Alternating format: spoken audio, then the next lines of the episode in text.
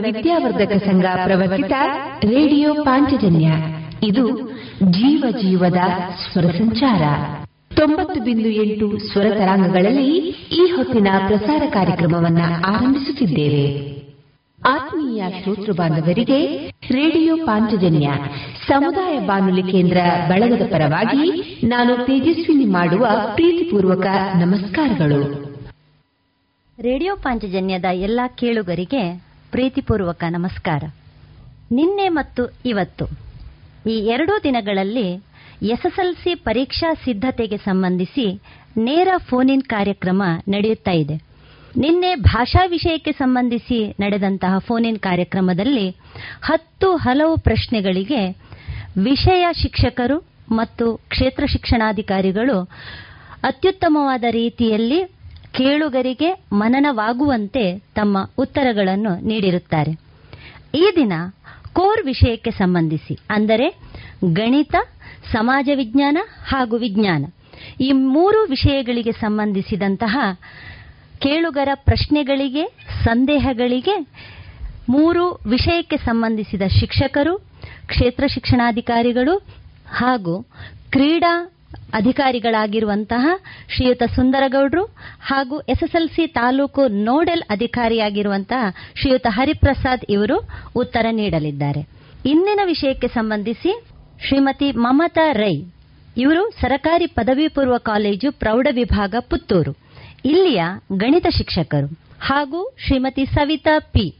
ಇವರು ಸರಕಾರಿ ಪ್ರೌಢಶಾಲೆ ಪಾಪಮಜಲು, ಇಲ್ಲಿಯ ಸಮಾಜ ವಿಜ್ಞಾನ ಶಿಕ್ಷಕರು ಹಾಗೂ ಶ್ರೀಮತಿ ಸವಿತಾ ಇವರು ಸರಕಾರಿ ಪ್ರೌಢಶಾಲೆ ಇರ್ದೇ ಉಪ್ಪಳಿಗೆ, ಇಲ್ಲಿಯ ವಿಜ್ಞಾನ ಶಿಕ್ಷಕರು. ಈಗಾಗಲೇ ಹಲವಾರು ಮಕ್ಕಳು ತಮ್ಮ ಸಂದೇಹಗಳನ್ನು, ಪ್ರಶ್ನೆಗಳನ್ನು ಕೇಳಲು ತಯಾರಿದ್ದೀರಿ. ನೀವು ಕೇಳುವಂತಹ ಪ್ರಶ್ನೆಗಳು ಚುಟುಕಾಗಿರಲಿ. ಆ ಪ್ರಶ್ನೆಗಳಿಗೆ ಇಲ್ಲಿ ಇರುವಂತಹ ವಿಷಯ ಶಿಕ್ಷಕರು ನಿಮಗೆ ಸೂಕ್ತ ಉತ್ತರವನ್ನು ನೀಡಲಿದ್ದಾರೆ. ಮತ್ತು ಇವತ್ತಿನ ನೇರ ಫೋನ್ ಕಾರ್ಯಕ್ರಮದಲ್ಲಿ ನಮ್ಮ ತಾಲೂಕಿನ ಕ್ಷೇತ್ರ ಶಿಕ್ಷಣಾಧಿಕಾರಿಗಳಂತಹ ಶ್ರೀಯುತ ಲೋಕೇಶ್ ಸಿ ಅವರು ಉಪಸ್ಥಿತರಿದ್ದಾರೆ. ಹಾಗೂ ನಮ್ಮ ತಾಲೂಕಿನ ಕ್ರೀಡಾ ಸಂಯೋಜಕರು, ಕ್ರೀಡಾಧಿಕಾರಿಗಳು ಆದಂತಹ ಶ್ರೀಯುತ ಸುಂದರಗೌಡರು ಉಪಸ್ಥಿತರಿದ್ದಾರೆ. ಹಾಗೂ ಶಿಕ್ಷಣ ಸಂಯೋಜಕರು, ಎಸ್ಎಸ್ಎಲ್ಸಿ ತಾಲೂಕು ನೋಡಲ್ ಅಧಿಕಾರಿಗಳು ಆದಂತಹ ಶ್ರೀಯುತ ಹರಿಪ್ರಸಾದ್ ಅವರು ಕೂಡ ಉಪಸ್ಥಿತರಿದ್ದಾರೆ. ಇವರೆಲ್ಲರಿಗೂ ಕೂಡ ಇಂದಿನ ನೇರ ಫೋನ್ ಇನ್ ಕಾರ್ಯಕ್ರಮಕ್ಕೆ ಅತ್ಯಂತ ಗೌರವದ ಸ್ವಾಗತವನ್ನು ಬಯಸ್ತಾ ಇದ್ದೇನೆ. ಈಗ ನಮ್ಮ ಮೊದಲನೇ ಪ್ರಶ್ನೆ, ನಮ್ಮ ಎಸ್ಎಸ್ಎಲ್ಸಿ ತಾಲೂಕು ನೋಡಲ್ ಅಧಿಕಾರಿಗಳ ಅಧಿಕಾರಿಗಳಾದಂತಹ ಶ್ರೀಯುತ ಹರಿಪ್ರಸಾದ್ ಇವರಿಗೆ. ತಾಲೂಕಲ್ಲಿ ಈಗಾಗಲೇ ಎಸ್ಎಸ್ಎಲ್ಸಿ ಪರೀಕ್ಷೆ ಜುಲೈ ಹತ್ತೊಂಬತ್ತು ಹಾಗೂ ಇಪ್ಪತ್ತೆರಡು. ಈ ಎರಡೂ ದಿನಗಳಲ್ಲಿ ನಡೆಯಲಿಕ್ಕಿದೆ ಅದರ ಸಿದ್ಧತೆಗೆ ಸಂಬಂಧಿಸಿ ತಾವು ತಮ್ಮ ಕಡೆಯಿಂದ ಶಿಕ್ಷಣ ಇಲಾಖೆಯಿಂದ ನಡೆದಂತಹ ಒಂದು ಆಯೋಜನೆಯನ್ನು ನಮ್ಮ ಮುಂದೆ, ಅಂದರೆ ನಮ್ಮ ಕೇಳುಗರಿಗೆ ಹೇಳಬೇಕು ಅಂತ ವಿನಂತಿ. ಎಲ್ರಿಗೂ ಕೂಡ ಮಾನ್ಯ ಕ್ಷೇತ್ರ ಶಿಕ್ಷಣಾಧಿಕಾರಿಗಳ ಕಚೇರಿಯ ವತಿಯಿಂದ ಎಲ್ರಿಗೂ ಶುಭಾಶಯಗಳನ್ನು ಹೇಳ್ತಾ ಇದ್ದೇವೆ. ಅದೇ ರೀತಿಯಲ್ಲಿ ಈಗ ಮೇಡಮ್ ಅವರು ಹೇಳಿದ ಹಾಗೆ ಪ್ರಸ್ತುತ ಈ ವರ್ಷದ ಎಸ್ ಎಸ್ ಎಲ್ ಸಿ ಪರೀಕ್ಷೆಯಲ್ಲಿ ಸ್ವಲ್ಪ ಬದಲಾವಣೆಗಳಾಗಿವೆ. ಯಾಕಂದರೆ ಕೋವಿಡ್ ಹಾವಳಿಯಿಂದ ಬಹುಶಃ ನಾವೆಲ್ಲ ಕಂಗೆಟ್ಟಿದ್ದೇವೆ. ಬಹುಶಃ ಕಳೆದ ವರ್ಷದ ಎಸ್ ಎಸ್ ಎಲ್ ಸಿ ಪರೀಕ್ಷೆ ಕೂಡ ಇದೇ ಥರ ಆಗಿತ್ತು. ಆದರೂ ಕೂಡ ಇಡೀ ರಾಜ್ಯಾದ್ಯಂತ ಹೋಗಿ ಯಶಸ್ವಿಯಾಗಿ ಪರೀಕ್ಷೆಯನ್ನು ನಾವು ನಡೆಸಿದ್ದೇವೆ. ಪುತ್ತೂರಿನಲ್ಲಿ ಕೂಡ ಈ ಪರೀಕ್ಷೆಯನ್ನು ಯಶಸ್ವಿಯಾಗಿ ನಾವು ನಡೆಸಿದ್ದೇವೆ. ಸೊ, ಅದೇ ಪ್ರಕಾರವಾಗಿ ನಾವು ಈ ವರ್ಷ ಕೂಡ ಪ್ರಾರಂಭದ ಹಂತದಲ್ಲಿ ಎಲ್ಲರಿಗೂ ಗುರಿ ಗೊತ್ತಿರುವಂತೆ ಪುತ್ತೂರು ತಾಲೂಕಿನಲ್ಲಿ ನಮ್ಮ ಕ್ಷೇತ್ರ ಶಿಕ್ಷಣಾಧಿಕಾರಿಯವರಾದಂಥ ಶ್ರೀಯುತ ಲೋಕೇಶ್ ಸಿ ಇವರ ನೇತೃತ್ವದಲ್ಲಿ ಬೇರೆ ಬೇರೆ ಚಟುವಟಿಕೆಗಳನ್ನು ನಾವೆಲ್ಲ ಹಮ್ಮಿಕೊಂಡಿದ್ದೆವು. ಬಹುಶಃ ಎಲ್ಲರಿಗೂ ಗೊತ್ತಿರುವಂಥದ್ದು, ಮನೆ ಮನೆ ಭೇಟಿ ಇರಬಹುದು ಮತ್ತು ಕಲಿಕೆಯಲ್ಲಿ ಹಿಂದುಳಿದ ಮಕ್ಕಳ ಮನೆ ಭೇಟಿಗಳು, ಮತ್ತು ಅವರನ್ನು ಪ್ರೋತ್ಸಾಹಿಸುವಂಥದ್ದು, ಹಾಗೂ ಬೆಳಕು ಇಲ್ಲದ ಮನೆಗಳಿಗೆ ವಿದ್ಯುತ್ತನ್ನು ನೀಡಿದಂತಹ ಇಂಥವೆಲ್ಲ ಬೇರೆ ಬೇರೆ ರೀತಿಯ ನಾವು ಚಟುವಟಿಕೆಗಳನ್ನು ಹಮ್ಮಿಕೊಂಡು ಮಕ್ಕಳನ್ನು ಪ್ರೋತ್ಸಾಹಿಸುವಂಥ ಕಾರ್ಯಚಟುವಟಿಕೆಗಳನ್ನು ನಾವು ಹಮ್ಮಿಕೊಂಡಿದ್ದೆವು. ಬಹುಶಃ ಇಷ್ಟೆಲ್ಲ ಮಾಡಿ ಆಗಿ ಕೊನೆಗೆ ಪರೀಕ್ಷೆಯ ವಿಧಾನ ಬದಲಾಗುವಂಥದ್ದು ಸಂದರ್ಭ ಬಂದೇ ಬಿಟ್ಟಿತ್ತು ನಮ್ಮ ಎದುರಿಗೆ. ಸೊ ಆದರೂ ಕೂಡ ನಾವು ಯಾವುದೇ ಇದರಿಂದ ವಿಚಲಿತರಾಗಲಿಲ್ಲ. ಸೊ ಆಗಿಂದಾಗೆ ಬರುವಂತಹ ಬೇರೆ ಬೇರೆ ರೀತಿಯ ಬದಲಾವಣೆಗಳಿಗೆ ನಾವು ಕೂಡ ಒಗ್ಗಿಕೊಂಡು ಮಕ್ಕಳಿಗೆ ಮತ್ತು ಶಿಕ್ಷಕರಿಗೆ ಮತ್ತು ಪೋಷಕರಿಗೆ ನಾವು ಯಾವಾಗಲೂ ಧೈರ್ಯವನ್ನು ತುಂಬಿಸ್ತಾನೆ ಇದ್ದೆವು. ಸೊ ಬಹುಶಃ ಇವತ್ತು ಕೂಡ ಎಲ್ಲ ಮಕ್ಕಳು ಕೂಡ ಅತ್ಯಂತ ಪರೀಕ್ಷೆ ಬರೆಯಲಿ ಕುತೂಹಲಕಾರಿಯಾಗಿ ಕಾಯ್ತಾ ಇದ್ದಾರೆ. ಸೊ ಆದರೂ ಕೆಲವೊಂದು ಸಂದರ್ಭದಲ್ಲಿ ಅವರಿಗೆ ಸ್ವಲ್ಪ ಸಮಸ್ಯೆಗಳು ಆಗಿರ್ಬೋದು. ಅದು ಇಲ್ಲ ಅಂತ ಹೇಳಲಿಕ್ಕೆ ಸಾಧ್ಯ ಇಲ್ಲ. ಸೊ ಖಂಡಿತವಾಗಿಯೂ ಮಕ್ಕಳೇ, ಪರೀಕ್ಷೆ ಅತ್ಯಂತ ಸರಳ ಮತ್ತು ಸುಲಭದ ಪ್ರಶ್ನೆಗಳು ಬರ್ತವೆ ತಮಗೆ. ನಲವತ್ತು ಅಂಕದ ಪ್ರಶ್ನೆಗಳು ಮೂರು ಪೇಪರ್ನಲ್ಲಿ ಬರುವಂಥದ್ದು ಇರ್ತದೆ. ಸೊ ಈ ವರ್ಷ ನಮ್ಮ ತಾಲೂಕಿನಲ್ಲಿ ಪರೀಕ್ಷಾ ಕೇಂದ್ರಗಳು ಕೂಡ ತಮಗೆ ಅತ್ಯಂತ ಸಹಾಯಕರವಾಗಿದೆ. ಹಲೋ? ಹಾ. ನಮಸ್ತೆ. ನಮಸ್ತೆ. ಯಾರು ನನ್ನ ಹೆಸರು- ನನ್ನ ಹೆಸರು ಅಂತ. ಏನ್ ಹೆಸರಮ್ಮ? ಜಾಹ್ನವಿ. ಜಾಹ್ನವಿ. ಹಾ ಎಲ್ಲಿಂದ ಮಾತಾಡ್ತಾ ಇದ್ದಿ ವಿವೇಕಾನಂದ ಕನ್ನಡ ಮಾಧ್ಯಮ ಶಾಲೆಯಲ್ಲಿ ಹತ್ತನೇ ತರಗತಿಯಲ್ಲಿ ಕಲಿತಿದ್ದೇನೆ. ಹಾ. ನೇರ್ಲಕಟ್ಟೆಯಿಂದ ಮಾತಾಡುದು. ಹಾ ನಿನ್ನ ಪ್ರಶ್ನೆ? ಆ, ಇನ್ನು ಉಳಿದಿರುವ ಇಪ್ಪತ್ತು ದಿನದಲ್ಲಿ ಕೊನೆ ಹಂತದ ಪ್ರಿಪರೇಷನ್ ಹೇಗೆ ಮಾಡಬಹುದು ಅಂತ. ಒಳ್ಳೆ ಪ್ರಶ್ನೆ ಆಯ್ತಾ? ಇದು ಈ ಮೊದಲೇ ಚೆನ್ನಾಗಿ ತಯಾರಿ ಮಾಡ್ತಾ ಇರುವವರು ಕೇಳುವಂತಹ ಪ್ರಶ್ನೆ. ಹಾಗಾಗಿ ನಿನ್ನ ತಯಾರಿ ಚೆನ್ನಾಗಿ ಆಗ್ತಿದೆ ಅಂತ ಆಯ್ತು. ಹೌದು. ಈಗ ಉಳಿದ ಇಪ್ಪತ್ತು ದಿನಗಳಲ್ಲಿ ನಾವು ಯಾವ ರೀತಿ ತಯಾರಿ ಮಾಡಿಕೊಳ್ಬೇಕು ಅಂತ? ಹೌದು. ಈ ಪ್ರಶ್ನೆಗೆ ನಮ್ಮ ಇವತ್ತಿನ ಗಣಿತ ಶಿಕ್ಷಕರಾದಂತಹ ಶ್ರೀಮತಿ ಮಮತಾ ರೈ ಅವರು ಉತ್ತರಿಸಬೇಕು ಅಂತ ಕೇಳ್ಕೊಳ್ತೇನೆ. ಜಾಹ್ನೇವಿ ಕೇಳಿಸ್ತಾ ಇದೆಯಲ್ಲ? ಬಹಳ ಒಳ್ಳೆ ಪ್ರಶ್ನೆ ಕೇಳಿದ್ಯಮ್ಮ ಮೇಡಮ್ ಹೇಳಿದ ಹಾಗೆ ನಿನ್ನ ಪ್ರಶ್ನೆಯಿಂದ ಒಂದಂತೂ ಸ್ಪಷ್ಟ. ಈಗಾಗ್ಲೇ ನೀನು ಪೂರ್ಣ ಸಿದ್ಧಳಾಗಿದ್ದಿ. ಈ ಪರೀಕ್ಷೆಯಲ್ಲಿ ಭಯ ಅಂತೂ ಇಲ್ಲ. ಅಸಾಧ್ಯ ಸಲ್ಲದು ಅನ್ನೋದನ್ನ ನೀನ್ ತೋರಿಸಿಕೊಟ್ಟಿದ್ಯಾ? ನಿನ್ನ ಟಾರ್ಗೆಟ್ ಆರ್ನೂರ ಇಪ್ಪತ್ತೈದು ಖಂಡಿತ ಅಲ್ವಾ? ನಿಂಗೆ. ಸಿಕ್ಕೇ ಸಿಗ್ತದೆ ಆರ್ನೂರ ಇಪ್ಪತ್ತೈದು ಇನ್ ಇಪ್ಪತ್ತು ದಿವಸದಲ್ಲಿ ಏನ್ ಮಾಡ್ಬೇಕು ಅಂತ ನೀನು ಕೂಲ್ ಆಗಿ ಯಾವುದೇ ಟೆನ್ಷನ್ ಇಲ್ಲದೆ ಇಷ್ಟ ತನಕ ಏನ್ ಕಲ್ತಿದ್ದಿ ಅದನ್ನು ಪುನಃ ಒಮ್ಮೆ ಮನನ ಮಾಡ್ಕೊಳ್ಳು. ಈಗ ನಾನು ಮ್ಯಾಥ್ಸಿನ ಕುರಿತು ಹೇಳು ಸಿದ್ಧತೆ ಮಾಡ್ಕೊಳ್ಳಿಕ್ಕೆ. ಮ್ಯಾಥ್ಸಿನ ಕುರಿತು ಹೇಳೋದಿದ್ರೆ ಚಾಪ್ಟರ್ ವೈಸ್ ನಿಂಗೆ ಈಗಾಗಲೇ ಹಂಡ್ರೆಡ್ ಪರ್ಸೆಂಟ್ ಶೋರ್ ಇದ್ದ ವಿಷಯಗಳಲ್ಲಿ ನೀನು ಅಷ್ಟು ಈಗ ಗಮನ ಕೊಡಬೇಡ. ನಿಂಗೆ ನನಗೆ ಅದು ಗೊತ್ತೇ ಗೊತ್ತಿದೆ ಅಂತ ಇದ್ದದ್ದಕ್ಕೆ ಸ್ವಲ್ಪ ಗಮನ ಕಡಿಮೆ ಕೊಡಬಹುದು. ಬಿಟ್ಟು ಬಿಡುವುದಲ್ಲ ಗಮನ ಕಡಿಮೆ ಅಂತ ಹೇಳಿದ್ದು. ಉಳಿದದ್ದು ನಿಂಗೆ ಎಲ್ಲಿ ಕಷ್ಟ ಅನಿಸ್ತದೆ ಆ ವಿಷಯಗಳಿಗೆ ಸ್ವಲ್ಪ ಗಮನ ಕೊಟ್ಟು ಚಾಪ್ಟರ್ ವೈಸ್ ಹೋಗು. ಸರಿ. ಮತ್ತೆ ನಿನ್ನ ಸಿದ್ಧತೆ ನಿನ್ನ ಮಾತಲ್ಲೇ ನಂಗೆ ಸ್ಪಷ್ಟ ಆಯ್ತು. ನಿನ್ನಿಂದ ನಾಡ್ದು ಪೇಪರ್ ಅಲ್ಲಿ ಆರ್ನೂರ ಇಪ್ಪತ್ತೈದು ಅಂಕಗಳ ಅಡಿಯಲ್ಲಿ ನಿನ್ನ ಹೆಸರನ್ನು ನಿರೀಕ್ಷಿಸ್ತೇನೆ ಜಾಹ್ನವಿ. ಆಗ್ಬೋದು. ಗುಡ್ ಆಯ್ತಾ? ಹಾ. ಸರಿ. ಇನ್ನೇನಾದ್ರೂ ಪ್ರಶ್ನೆ ಇದೆಯಾ? ಇಲ್ಲ ಇಲ್ಲ. ಹಾ. Ram Ram. Ram Ram. Hariprasad sir. Okay madam ಅದೇ ಈಗಾಗಲೇ ನಾನು ಹೇಳಿದೆ ಪರೀಕ್ಷಾ ಕೇಂದ್ರಗಳು.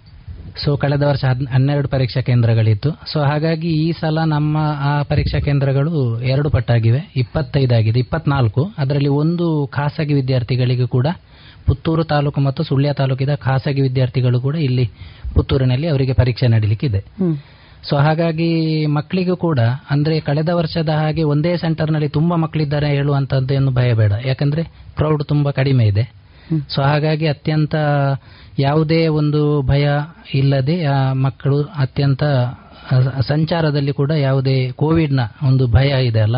ಸೊ ಅಲ್ಲಿ ಕೂಡ ಯಾವುದೇ ಭಯವನ್ನು ಪಟ್ಟುಕೊಳ್ಳುವಂತ ಅವಶ್ಯಕತೆ ಇಲ್ಲ. ಇನ್ನೊಂದು ಪರೀಕ್ಷಾ ಕೇಂದ್ರದಲ್ಲಿ ಪ್ರತಿ ತರಗತಿ ಕೋಣೆ ಹೇಗಿರ್ತದೆ ಹೇಳುವಂಥದ್ದು. ತರಗತಿ ಕೋಣೆ ಅತ್ಯಂತ ವಿಶಾಲವಾಗಿರ್ತದೆ. ಮತ್ತು ಒಳಗೆ ಹನ್ನೆರಡು ವಿದ್ಯಾರ್ಥಿಗಳಿಗೆ ಒಂದು ಕೋಣೆ ಇರ್ತದೆ. ಹನ್ನೆರಡು ಕೋ ವಿದ್ಯಾರ್ಥಿಗಳಂದ್ರೆ ಹನ್ನೆರಡು ಡೆಸ್ಕ್ಗಳು ಪ್ರತಿಯೊಂದು ಡೆಸ್ಕಿಗೆ ಒಬ್ಬ ವಿದ್ಯಾರ್ಥಿ ಇರ್ತಾನೆ. ಜಿಗ್ ಸ್ಯಾಕ್ ತರ ಆ ವಿದ್ಯಾರ್ಥಿಗಳೆಲ್ಲ ಕೂತ್ಕೊಂಡಿರ್ತಾರೆ ಮತ್ತು ಎರಡು ಮೀಟರ್ ಡಿಸ್ಟೆನ್ಸ್ ಇರ್ತದೆ ಅವರೊಳಗೆ ಸೊ ಹಾಗಾಗಿ ಯಾವುದೇ ಒಂದು ಭಯ ಪಡುವಂತ ಅವಶ್ಯಕತೆ ಇಲ್ಲ. ಆರೋಗ್ಯದ ಮಟ್ಟಿಗೆ ಹೇಳುವುದಾದ್ರೆ ಮತ್ತು ನಾವು ಅದಕ್ಕೆ ಪರೀಕ್ಷೆ ಪ್ರಾರಂಭಕ್ಕಿಂತ ಮುಂಚೆ ನಾಲ್ಕು ಸಲ ನಮ್ಮ ಆರೋಗ್ಯ ಇಲಾಖೆ ಇರ್ಬೋದು ಅಥವಾ ಗ್ರಾಮೀಣಾಭಿವೃದ್ಧಿ ಇಲಾಖೆ ಅಥವಾ ತಾಲೂಕು ಪಂಚಾಯತ್ ಎಲ್ಲ ಇಲಾಖೆಗಳ ಸಹಕಾರವನ್ನು ಪಡ್ಕೊಂಡು ನಾವು ಸ್ಯಾನಿಟೈಸ್ ಮಾಡಲಿಕ್ಕೂ ಕೂಡ ಸೆಂಟರ್ಗಳನ್ನು ಸ್ಯಾನಿಟೈಸರ್ ಮಾಡಲಿಕ್ಕೆ ನಾವು ಇದ್ದೇವೆ ಮತ್ತು ಪರೀಕ್ಷೆ ಮುಗ್ದ ಮೇಲೆ ಕೂಡ ನಾವು ಮಾಡಲಿಕ್ಕಿದ್ದೇವೆ ಸೊ ಹಾಗಾಗಿ ಪರೀಕ್ಷೆಯ ಇದಕ್ಕೆ ನಾವು ಎಲ್ಲ ಅಧಿಕಾರಿಗಳನ್ನು ಇರಬಹುದು ಅಥವಾ ಮೇಲ್ವಿಚಾರಕರನ್ನು ಕೊಠಡಿ ಮೇಲ್ವಿಚಾರಕರನ್ನು ಇರಬಹುದು ಎಲ್ಲ ಕೊಠಡಿ ಮೇಲ್ವಿಚಾರಕರ ಅದು ಎಲ್ಲ ಅಧಿಕಾರಿಗಳು ಕೂಡ ಕನಿಷ್ಠ ಒಂದು ಲಸಿಕೆಯನ್ನು ತಗೊಳ್ಳೇಬೇಕು ಹೇಳುವಂತಹ ಉದ್ದೇಶದಿಂದ ಲಸಿಕೆಯನ್ನು ಕೂಡ ಪಡೆದಿದ್ದಾರೆ. ಒಂದು ಫೋನ್ ಕರೆ ಇದೆ. Hello hello. ಹಲೋ ಎಲ್ಲರಿಗೂ ನಮಸ್ತೆ. ನಮಸ್ತೆ ಯಾರು? ನನ್ನ ಹೆಸರು ದೀಕ್ಷಾ ಅಂತ. ನಾನು ಕಾಂಚನಗಡ ಸುಬ್ರಹ್ಮಣ್ಯ ಸ್ಮಾರಕ ಪ್ರೌಢಶಾಲೆ ಕಾಂಚನ ಶಾಲೆಯಿಂದ ಮಾತಾಡ್ತಿದ್ದೇನೆ. ಗುಡ್. ಏನಮ್ಮ ನಿನ್ನ ಪ್ರಶ್ನೆ? ನನಗೆ ವಿಜ್ಞಾನದಲ್ಲಿ ಒಂದು ಡೌಟ್ ಇದೆ. ಸೋಡಿಯಂ ಕ್ಯಾಲ್ಸಿಯಂ ಮೆಗ್ನೀಷಿಯಂ ಅಲ್ಯೂಮಿನಿಯಂ ಮುಂತಾದ ಲೋಹಗಳನ್ನು ವಿದ್ಯುತ್ ದ್ವಿಚೈದ್ಯ ಕಡಿತದಿಂದ ಏಕೆ ಪಡೆಯಲಾಗುತ್ತದೆ? ನಮಸ್ತೆ. ನಿನ್ನ ಪ್ರಶ್ನೆ ಸೋಡಿಯಂ ಅಲ್ಯೂಮಿನಿಯಂ ಮೆಗ್ನೀಷಿಯಂ ಲೋಹಗಳನ್ನ ವಿದ್ಯುತ್ ವಿಭಜನೀಯ ವಿಧಾನದಿಂದಲೇ ಶುದ್ಧೀಕರಿಸ್ತಾರೆ ಯಾಕೆ? ಅಲ್ವಾ? ಓಕೆ. ನಾವು ಮೂರನೇ ಪಾಠದಲ್ಲಿ ನೋಡುವಾಗ ಅಲ್ಲಿ ಕ್ರಿಯಾಶೀಲತೆಯ ಸರಣಿ ಬರ್ತದೆ. ಅದರಲ್ಲಿ ಮೇಲ್ಭಾಗದಲ್ಲಿರುವಂತಹ ಲೋಹಗಳಿದೆಲ್ಲ ಅತ್ಯಂತ ಕ್ರಿಯಾಶೀಲವಾಗಿರುವಂತಹ ಲೋಹಗಳು. ಹಾಗಾಗಿ ಆ ಲೋಹಗಳು ಆಕ್ಸಿಜನ್ ಕಡೆಗೆ ಜಾಸ್ತಿ ಆಕರ್ಷಣೆಯನ್ನ ಹೊಂದಿರ್ತವೆ. ಹಾಗಾಗಿ ಅದನ್ನ ನಾವು ಕ್ಲೋರೈಡ್, ಆಯಾ ಲೋಹಗಳ ಕ್ಲೋರೈಡ್ಗಳನ್ನ ಉಂಟು ಮಾಡಿದ ನಂತರ ವಿದ್ಯುತ್ ವಿಭಜನೀಯ ವಿಧಾನಕ್ಕೆ ಒಳಪಡಿಸಿ ಅಲ್ಲಿ ಧನಾಗ್ರದಲ್ಲಿ ಮತ್ತು ಋಣಾಗ್ರದಲ್ಲಿ, ಅಂದ್ರೆ ಆನೋಡು, ಕ್ಯಾಥೋಡ್ಗಳಲ್ಲಿ ನಾವು ಅವುಗಳ ಏನು ಧನ ಅಯಾನ್ ಅನ್ನ ಅಥವಾ ಸೋಡಿಯಂ ಅನ್ನ ಪಡೆಯುವುದಾದ್ರೆ ಅಲ್ಲಿ ಆನೋಡ್ ಅಲ್ಲಿ ಸಾರಿ ಕ್ಯಾಥೋಡ್ ಅಲ್ಲಿ ಕ್ಯಾಟಯಾನ್ ಅನ್ನ ನಾವು ಪಡ್ಕೊಳ್ಳಿಕ್ಕೆ ಸಾಧ್ಯ ಆಗ್ತದೆ. ಅದು ಕ್ರಿಯಾಶೀಲತೆ ಜಾಸ್ತಿ ಇರುವ ಕಾರಣದಿಂದಾಗಿ ನಾವು ವಿದ್ಯುತ್ ವಿಭಜನೆಯ ವಿಧಾನವನ್ನೇ ಅಳವಡಿಸಬೇಕಾಗ್ತದೆ. ನಿನ್ನ ಪ್ರಶ್ನೆಗೆ ಉತ್ತರ ಸಿಕ್ಕಿತಮ್ಮ? ಹಾ ಸಿಕ್ಕಿತು ಮೇಡಮ್ ಥ್ಯಾಂಕ್ ಯು ಮೇಡಮ್ ಸರಿ. Good Hariprasad sir okay madam ಈಗಾಗಲೇ ಅದರ ಬಗ್ಗೆ ನಾನು ಈಗಾಗಲೇ ಕೋವಿಡ್ ನಿಯಮಾವಳಿಯನ್ನು ಮಾಡಿಕೊಂಡು ನಾವೆಲ್ಲ ವ್ಯವಸ್ಥೆಯನ್ನು ಮಾಡಿದ್ದೇವೆ.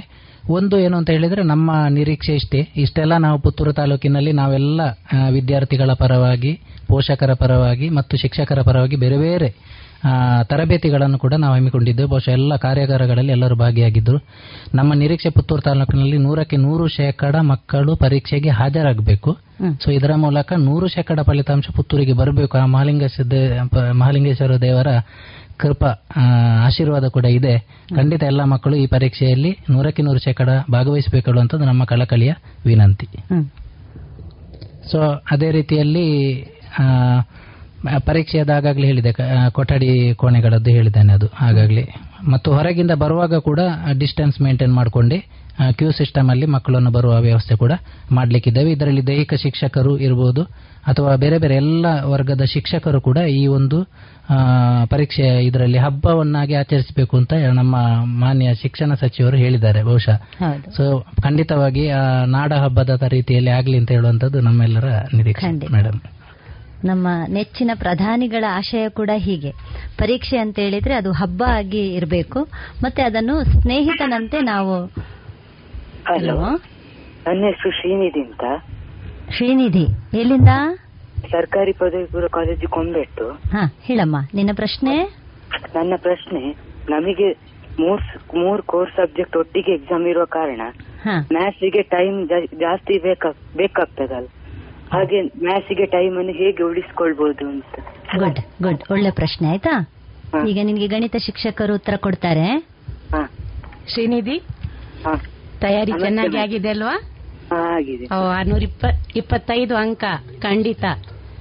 ನಿನ್ನ ಪ್ರಶ್ನೆಗೆ ಈಗ ಉತ್ತರ ಹೇಗೆ ಹೇಳಿದ್ರೆ ನೋಡು ಮೂರು ಕೋರ್ ಸಬ್ಜೆಕ್ಟ್ಗಳ ಒ ಎಂ ಆರ್ ಶೀಟ್ ಜೊತೆಗೆ ಕೊಟ್ಟಿರ್ತಾರೆ. ಹೌದಾ?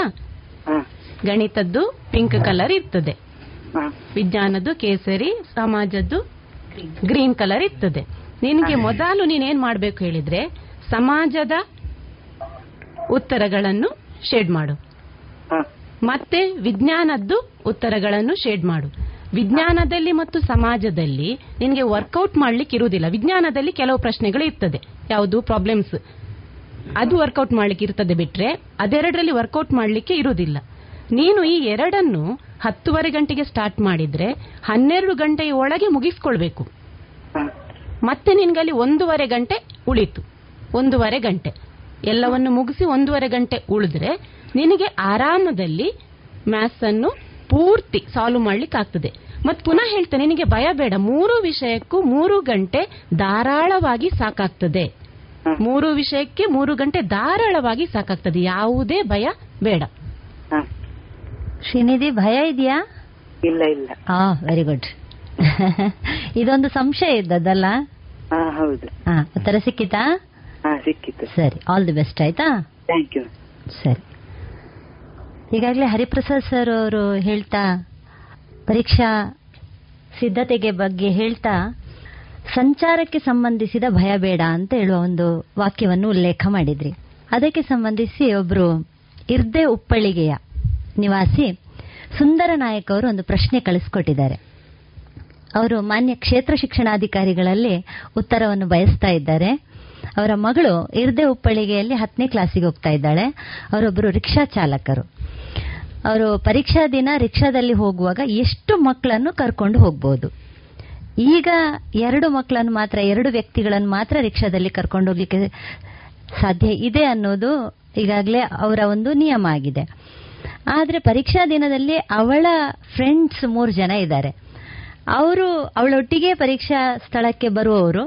ಹಾಗಾಗಿ ಈ ಮೂರು ಮಕ್ಕಳನ್ನು ಕೂಡ ನಾವು ಜೊತೆಗೆ ಕರ್ಕೊಂಡು ಹೋಗ್ಬೋದಾ ಅಂತ ಹೇಳುವುದಕ್ಕೆ ಪ್ರಶ್ನೆಯದ್ದು ಅವರದ್ದು ಪ್ರಶ್ನೆ.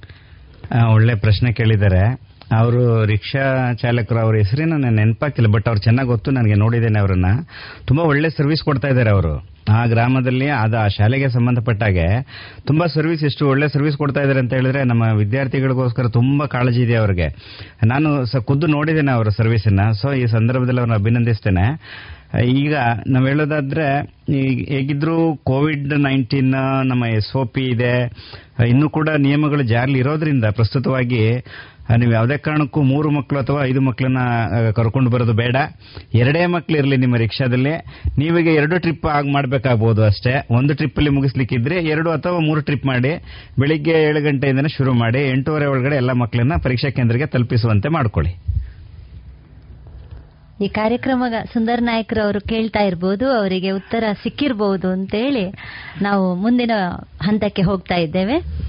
ಈಗಾಗಲೇ ಮಾನ್ಯ ಕ್ಷೇತ್ರ ಶಿಕ್ಷಣಾಧಿಕಾರಿಗಳು ಹೇಳಿದಂತೆ ಪರೀಕ್ಷಾ ಕೇಂದ್ರ ಅನ್ನೋದು ಸುರಕ್ಷಾ ಕೇಂದ್ರವಾಗಿ ಮಕ್ಕಳಿಗೂ ಮತ್ತು ಪೋಷಕರಿಗೂ ಕೂಡ. ಯಾವುದೇ ಭಯ ಇಲ್ಲದೆ ಆ ಎರಡೂ ದಿನಗಳಲ್ಲಿ ಕೂಡ ಪರೀಕ್ಷೆಯಲ್ಲಿ ಅಟೆಂಡ್ ಆಗಿ ಉತ್ತಮ ರೀತಿಯಲ್ಲಿ ಅವರು ಆ ಪರೀಕ್ಷಾ ಸಿದ್ಧತೆಯನ್ನು ಮಾಡಿಕೊಂಡಿರ್ತಾರೆ. ಹಾಗಾಗಿ ಅದನ್ನು ನಡೆಸಿಕೊಳ್ಬಹುದು ಅಂತ ಹೇಳೋದು ಅವರ ಒಂದು ಅಪೇಕ್ಷೆ ಕೂಡ. ಅಪೇಕ್ಷೆ ಜೊತೆಗೆ ವಿದ್ಯಾರ್ಥಿಗಳ ಸುರಕ್ಷತೆ ಮುಖ್ಯ ನಮಗೆ. ನಾವೇನ್ ಡಿಕ್ಲೇರ್ ಮಾಡಿದ್ದೇವೆ ಪರೀಕ್ಷಾ ಕೇಂದ್ರ ಮಾತ್ರ ಅಲ್ಲ ಅದು ಸುರಕ್ಷಾ ಕೇಂದ್ರ ಅಂತ ಹೇಳಿದ್ದೇವೆ. ಆ ದೃಷ್ಟಿಯಲ್ಲಿ ನಾವು ಹೇಳಿದಂತೆ ನಡ್ಕೋಬೇಕಾಗ್ತದೆ. ಆ ದೃಷ್ಟಿಯಲ್ಲಿ ಮಕ್ಕಳ ಸುರಕ್ಷತೆ ಶಿಕ್ಷಕರ ಸುರಕ್ಷತೆ ಶಿಕ್ಷಕರ ಹಾಗೆಯೇ ಪೋಷಕರ ಎಲ್ಲರ ಸುರಕ್ಷ- ಸುರಕ್ಷತೆಯನ್ನ ನಾವು ನೋಡಿಕೊಂಡು ಕಾಪಾಡಿಕೊಂಡು ಪರೀಕ್ಷೆಯನ್ನು ಮಾಡಬೇಕಾಗಿದೆ. ಯಾರೊಬ್ಬರ ಮಾತ್ರ ಅಲ್ಲ ಎಲ್ಲರೂ ಇಲ್ಲಿ ಮುಖ್ಯವಾಗಿರ್ತಾರೆ. ಸೊ ಆ ದೃಷ್ಟಿಯಲ್ಲಿ ನಾವು ಮುಂಜಾಗ್ರತಾ ಕ್ರಮವನ್ನು ವಹಿಸುವುದು ಸೂಕ್ತ. ಹೌದು ಹೌದು. ಇಂದಿನ ಕೋರ್ ಸಬ್ಜೆಕ್ಟಿಗೆ ಸಂಬಂಧಿಸಿ ನಮ್ಮ ಜೊತೆಗೆ ಸಮಾಜ ವಿಜ್ಞಾನಕ್ಕೆ ಸಂಬಂಧಿಸಿ ಸವಿತಾ ಪಿ ಅವರು. ಇವರು ಸರ್ಕಾರಿ ಪ್ರೌಢಶಾಲೆ ಪಾಪಿಮಜಲು ಇಲ್ಲಿನ ಶಿಕ್ಷಕರು. ಇವರು ಸಮಾಜ ವಿಜ್ಞಾನ ಪರೀಕ್ಷೆಗೆ ಸಂಬಂಧಿಸಿ ಮಕ್ಕಳು ಯಾವ ರೀತಿಯಲ್ಲಿ ತಯಾರಿ ಮಾಡಿಕೊಳ್ಬೇಕು ಅಂತೇಳಿ. ಎಲ್ಲರಿಗೂ ನಮಸ್ಕಾರ. ಎಲ್ಲ ಕೇಳುಗರಿ, ಖಂಡಿತ ಸಮಾಜ ವಿಜ್ಞಾನದಲ್ಲಿ ಎಲ್ಲರೂ ಸಿದ್ಧತೆಯನ್ನು ನಡೆಸ್ತಾ ಇದ್ದೀರಿ ಅಂತ ನಂಬಿಕೊಂಡಿದ್ದೇನೆ. ಯಾರೂ ಬಾಕಿ ಇರಲಿಕ್ಕಿಲ್ಲ. ಸುಮಾರು ಆಗಸ್ಟ್ನಿಂದ ಇಲ್ಲಿಯವರೆಗೆ ಸಿದ್ಧತೆಯಲ್ಲೇ ಇದ್ದೀರಿ ನೀವು. ಪರೀಕ್ಷೆಗಳನ್ನು ಬರೆಯುತ್ತಾ ಮತ್ತೆ ಓದ್ತಾ ಆಗಾಗ ಆಗಾಗ ಆಗಾಗ ಪ್ರಶ್ನೆಗಳಿಗೆ ಉತ್ತರಗಳನ್ನು ಬರೀತಾ ಬರೀತಾ ಇದ್ದೀರಿ. ಹಾಗಾಗಿ ಸಮಾಜ ಖಂಡಿತ ಕಷ್ಟ ಆಗೋದಕ್ಕೆ ಸಾಧ್ಯವೇ ಇಲ್ಲ. ಸಮಾಜದಲ್ಲಿ ನಲವತ್ತು ಅಂಕಗಳು ಇದೆ. ನಲವತ್ ಮೂವತ್ತ ಒಂದು ಪ್ರಶ್ನೆ ಇದೆ. ಹಲೋ? ಮತ್ತೆ ಮುಂದುವರಿಸಿ. ಹಾ ಪ್ರಶ್ನೆ ಕೇಳಿ. ಹಲೋ? ಹಲೋ? ಕೇಳ್ತಾ ಇಲ್ಲ. ಅವರು ಮತ್ತೆ ಪ್ರಯತ್ನ. ಪಡುವರು ಮುಂದುವರಿಸಿ ಈಗಾಗಲೇ ಹೇಳಿದೆ ಸಮಾಜದಲ್ಲಿ ನಲವತ್ತು ಅಂಕಗಳಿಗೆ ನಲವತ್ತು ಪ್ರಶ್ನೆಗಳು ಇರ್ತವೆ. ನಿಮಗೆಲ್ಲರಿಗೂ ಗೊತ್ತಿದೆ ಮೂವತ್ತು ಮೂವತ್ತ ಒಂದು ಪಾಠಗಳಿವೆ ಮತ್ತೆ ಒಂಬತ್ತು ಪ್ರಶ್ನೆಗಳು ಮಾತ್ರ ಎಕ್ಸ್ಟ್ರಾ ಇರೋದು. ಹಾಗಾಗಿ ನೀವು ಮೂವತ್ತೊಂದು ಪಾಠಗಳ ಕಡೆಗೂ ಕೂಡ ಗಮನ ಕೊಡಬೇಕು. ಮೂವತ್ತೊಂದು ಪಾಠಗಳಲ್ಲಿಯೂ ಕೂಡ ನೀವು ತರೋ ಆಗಿರಲೇಬೇಕು. ಬರೀ ನೋಟ್ಸ್ ಓದ್ತಾ ಇರಬೇಡಿ. ಸಂಪೂರ್ಣ ಪಾಠ ಪುಸ್ತಕವನ್ನು ಓದಿ. ಅದರಲ್ಲಿರುವಂತಹ ಕೆಲವೊಂದು ಇಂಪಾರ್ಟೆಂಟ್ ಅಂತ ಅನ್ನಿಸಿದ್ದನ್ನೆಲ್ಲವನ್ನು ಕೂಡ ಟಿಕ್ ಮಾಡಿಕೊಳ್ಳಿ. ಉದಾಹರಣೆಗೆ ಹೇಳೋದಾದ್ರೆ ನಾನು ಹಲವು ಯುದ್ಧಗಳಿದೆ. ಆಂಗ್ಲೋ ಮರಾಠ ಯುದ್ಧ, ಆಂಗ್ಲೋ ಸಿಕ್ಕಿ ಯುದ್ಧ ಇದೆ, ನಾಲ್ಕು ಆಂಗ್ಲೋ ಮೈಸೂರು ಯುದ್ಧಗಳು ಇದೆ, ಹಾಗೆಯೇ ಬಕ್ಸಾರ್ ಕದನ ಇದೆ. ಇಷ್ಟು ಕದನಗಳಲ್ಲಿ ಒಂದಷ್ಟು ಒಪ್ಪಂದಗಳಿದೆ. ಸಾಲ್ಬಾಯಿ ಒಪ್ಪಂದ ಬೆಸ್ಸೀನ್ ಒಪ್ಪಂದ, ಲಾಹೋರ್ ಒಪ್ಪಂದ. ಹಾಗೆಯೇ ಮದ್ರಾಸ್ ಒಪ್ಪಂದ, ಮಂಗಳೂರು ಒಪ್ಪಂದ, ಶ್ರೀರಂಗ, ಶ್ರೀರಂಗಪಟ್ಟಣ ಒಪ್ಪಂದ. ಇಷ್ಟು ಒಪ್ಪಂದಗಳಲ್ಲಿ ಯಾವುದಾದ್ರೂ ಒಂದು ಖಂಡಿತ ಕೇಳ್ತಾರೆ ಮಕ್ಕಳೇ, ಅದಕ್ಕೆ ಸಿದ್ಧರಾಗಿ. ಮತ್ತೆ ಯುದ್ಧಗಳು ಇದೆ.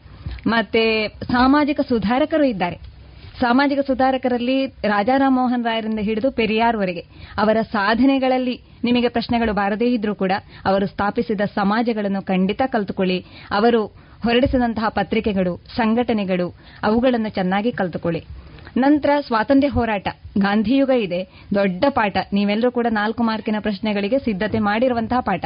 ನೀವು ನಾಲ್ಕು ಮಾರ್ಕಿಗೆ ಏನು ಸಿದ್ಧತೆ ಮಾಡಿಕೊಂಡಿದ್ದೀರೋ ಅದು ನಿಮಗೆ ಲಾಭವೇ ಆಗಿದೆ. ಯಾಕೆಂದ್ರೆ ಅದರ ಒಳಗಿನಿಂದಲೇ ಪ್ರಶ್ನೆಗಳು ಇರ್ತದೆ ಅಲ್ಲಿ ನೇತಾಜಿ ಸುಭಾಷ್ ಚಂದ್ರ ಬೋಸ್, ಅಂಬೇಡ್ಕರ್, ಗಾಂಧೀಜಿ, ನೆಹರು ಇವರ ಬಗ್ಗೆ ಬಿಟ್ಟ ಪದಗಳನ್ನು ಕೇಳಬಹುದು.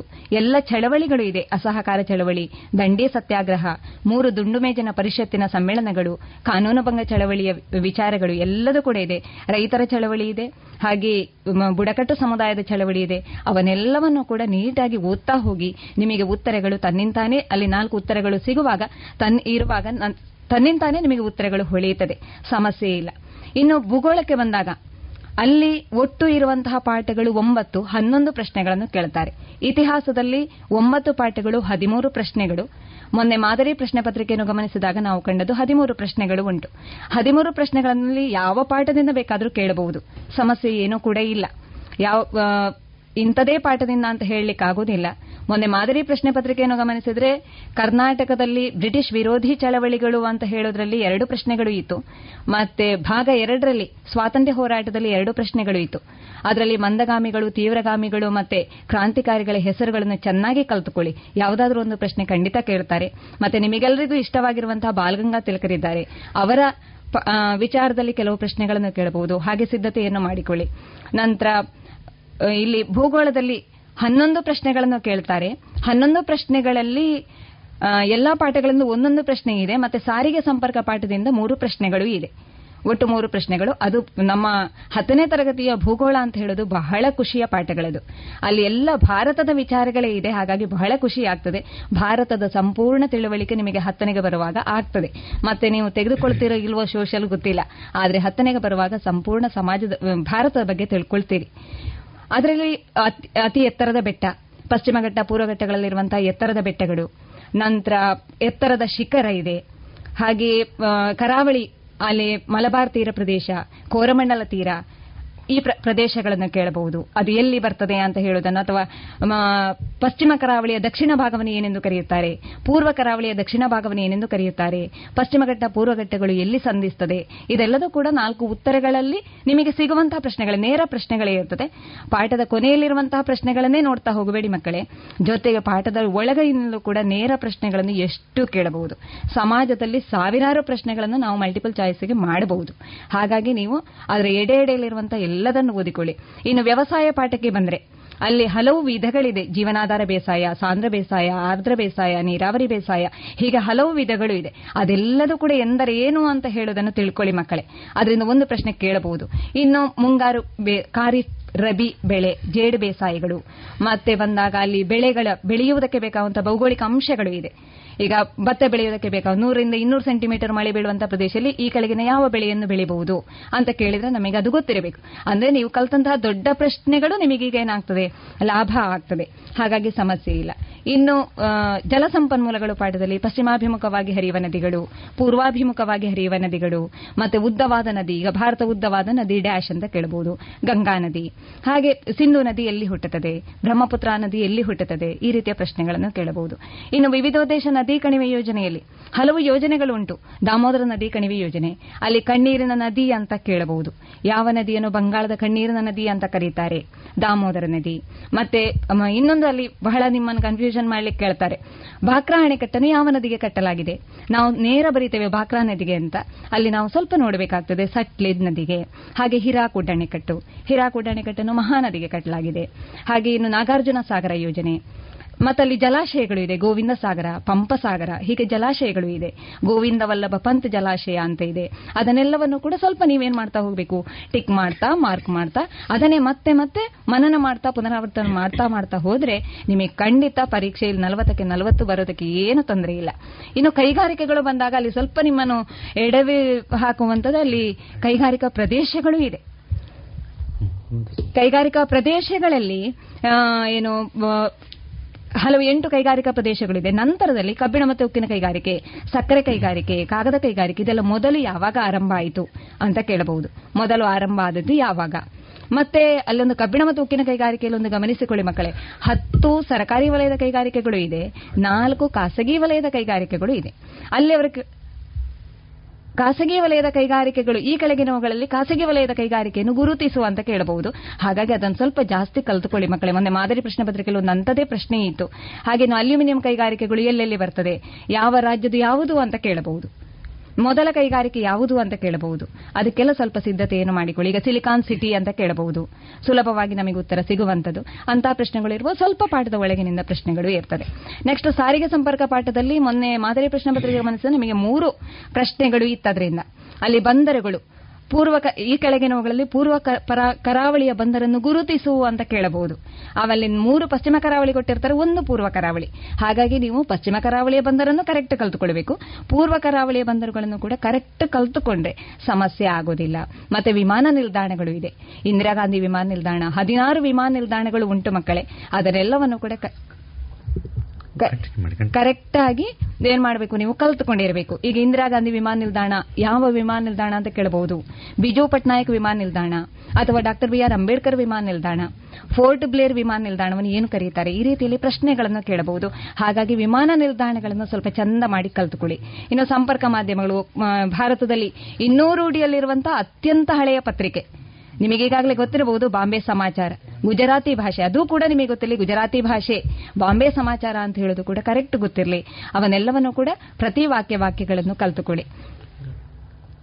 ನಂತರ ಅರ್ಥಶಾಸ್ತ್ರದಲ್ಲಿ ಬಂದಾಗ ಅರ್ಥಶಾಸ್ತ್ರದಲ್ಲಿ ಇರುವಂತದ್ದು ಬರೀ ನಿಮಗೆ ಎರಡು ಪಾಠಗಳು ಮಾತ್ರ ಭಾಗ ಒಂದರಲ್ಲಿ ಇರುವಂತದ್ದು ಒಂದು ಅಭಿವೃದ್ಧಿ, ಇನ್ನೊಂದು ಗ್ರಾಮೀಣ ಅಭಿವೃದ್ಧಿ ಅಭಿವೃದ್ಧಿಯಲ್ಲಿ ಒಂದು ಮಾರ್ಕಿನ ಒಂದು ಪ್ರಶ್ನೆ ಕೇಳ್ತಾರೆ. ಗ್ರಾಮೀಣ ಅಭಿವೃದ್ಧಿಯಲ್ಲಿ ಎರಡು ಪ್ರಶ್ನೆಗಳು. ಸಾಮಾನ್ಯ ಅದರಲ್ಲಿ ಒಂದು ಸಾವಿರದ ಒಂಬೈನೂರ ತೊಂಬತ್ಮೂರರ ಎಪ್ಪತ್ಮೂರನೇ ತಿದ್ದುಪಡಿ. ಇನ್ನು ಆಶ್ರಯ ಯೋಜನೆ, ಮತ್ತೆ ಇಂದಿರಾ ಆವಾಸ್ ಯೋಜನೆ, ಅಂಬೇಡ್ಕರ್ ವಾಲ್ಮೀಕಿ ವಸತಿ ಯೋಜನೆಗಳನ್ನು ಕೇಳಬಹುದು ನರೇಗಾ ಯೋಜನೆ. ಆ ಯೋಜನೆಗಳು ಯಾಕೆ ಇದೆ ಅಂತ ಕೇಳಬಹುದು. ಇನ್ನು ಸ್ವಸಹಾಯ ಸಂಘ ಅಲ್ಲಿ ಬರ್ತದೆ. ಅದರ ಉದ್ದೇಶ ಏನು? ಅದನ್ನು ಕೇಳಬಹುದು. ಹಾಗೆ ಅಲ್ಲಿಗೆ ಮೂರು ಮಾರ್ಕ್, ಅರ್ಥಶಾಸ್ತ್ರದಲ್ಲಿ ಮೂರು ಮಾರ್ಕ್ ಬರ್ತದೆ. ಮತ್ತೆ ರಾಜ್ಯಶಾಸ್ತ್ರ ಗಮನಿಸಿದ್ರೆ ಐದು ಪಾಠಗಳು, ಐದು ಪ್ರಶ್ನೆ. ಪ್ರತಿ ಪಾಠದಿಂದ ಒಂದೊಂದು ಪ್ರಶ್ನೆಗಳು ಬರ್ತದೆ. ಅಂದ್ರೆ ಪಾಠ ಪೂರ್ತಿ ಓದಬೇಕಾಗ್ತದೆ. ಒಂದೊಂದು ಪ್ರಶ್ನೆಗೆ ಸಿದ್ಧತೆಯನ್ನು ಮಾಡಬೇಕಾಗ್ತದೆ. ಮತ್ತೆ ನೆಕ್ಸ್ಟ್ ಸಮಾಜಶಾಸ್ತ್ರದಲ್ಲಿ ನಾಲ್ಕು ಪಾಠಗಳು, ನಾಲ್ಕು ಪ್ರಶ್ನೆ. ದೊಡ್ಡ ದೊಡ್ಡ ಪಾಠಗಳಿದೆ ಮಕ್ಕಳೇ, ತುಂಬಾ ಗಡಿಬಿಡಿ ಆಗೋದು ಬೇಡ.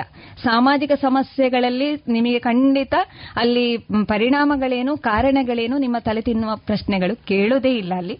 ನಿಮಗೆ ಅಲ್ಲಿ ಒಂದು ಬಾಲ್ಯ ವಿವಾಹ ಕಾಯ್ದೆ ಯಾವಾಗ ಅಂತ ಕೇಳಬಹುದು. ಇನ್ನು ಮಕ್ಕಳ ಕಳ್ಳ ಸಾಗಾಣಿಕೆಗೆ ಅಲ್ಲೊಂದು ಬಾಲಿಕಾ ಸಂಘ ಅಂತ ಉಂಟು.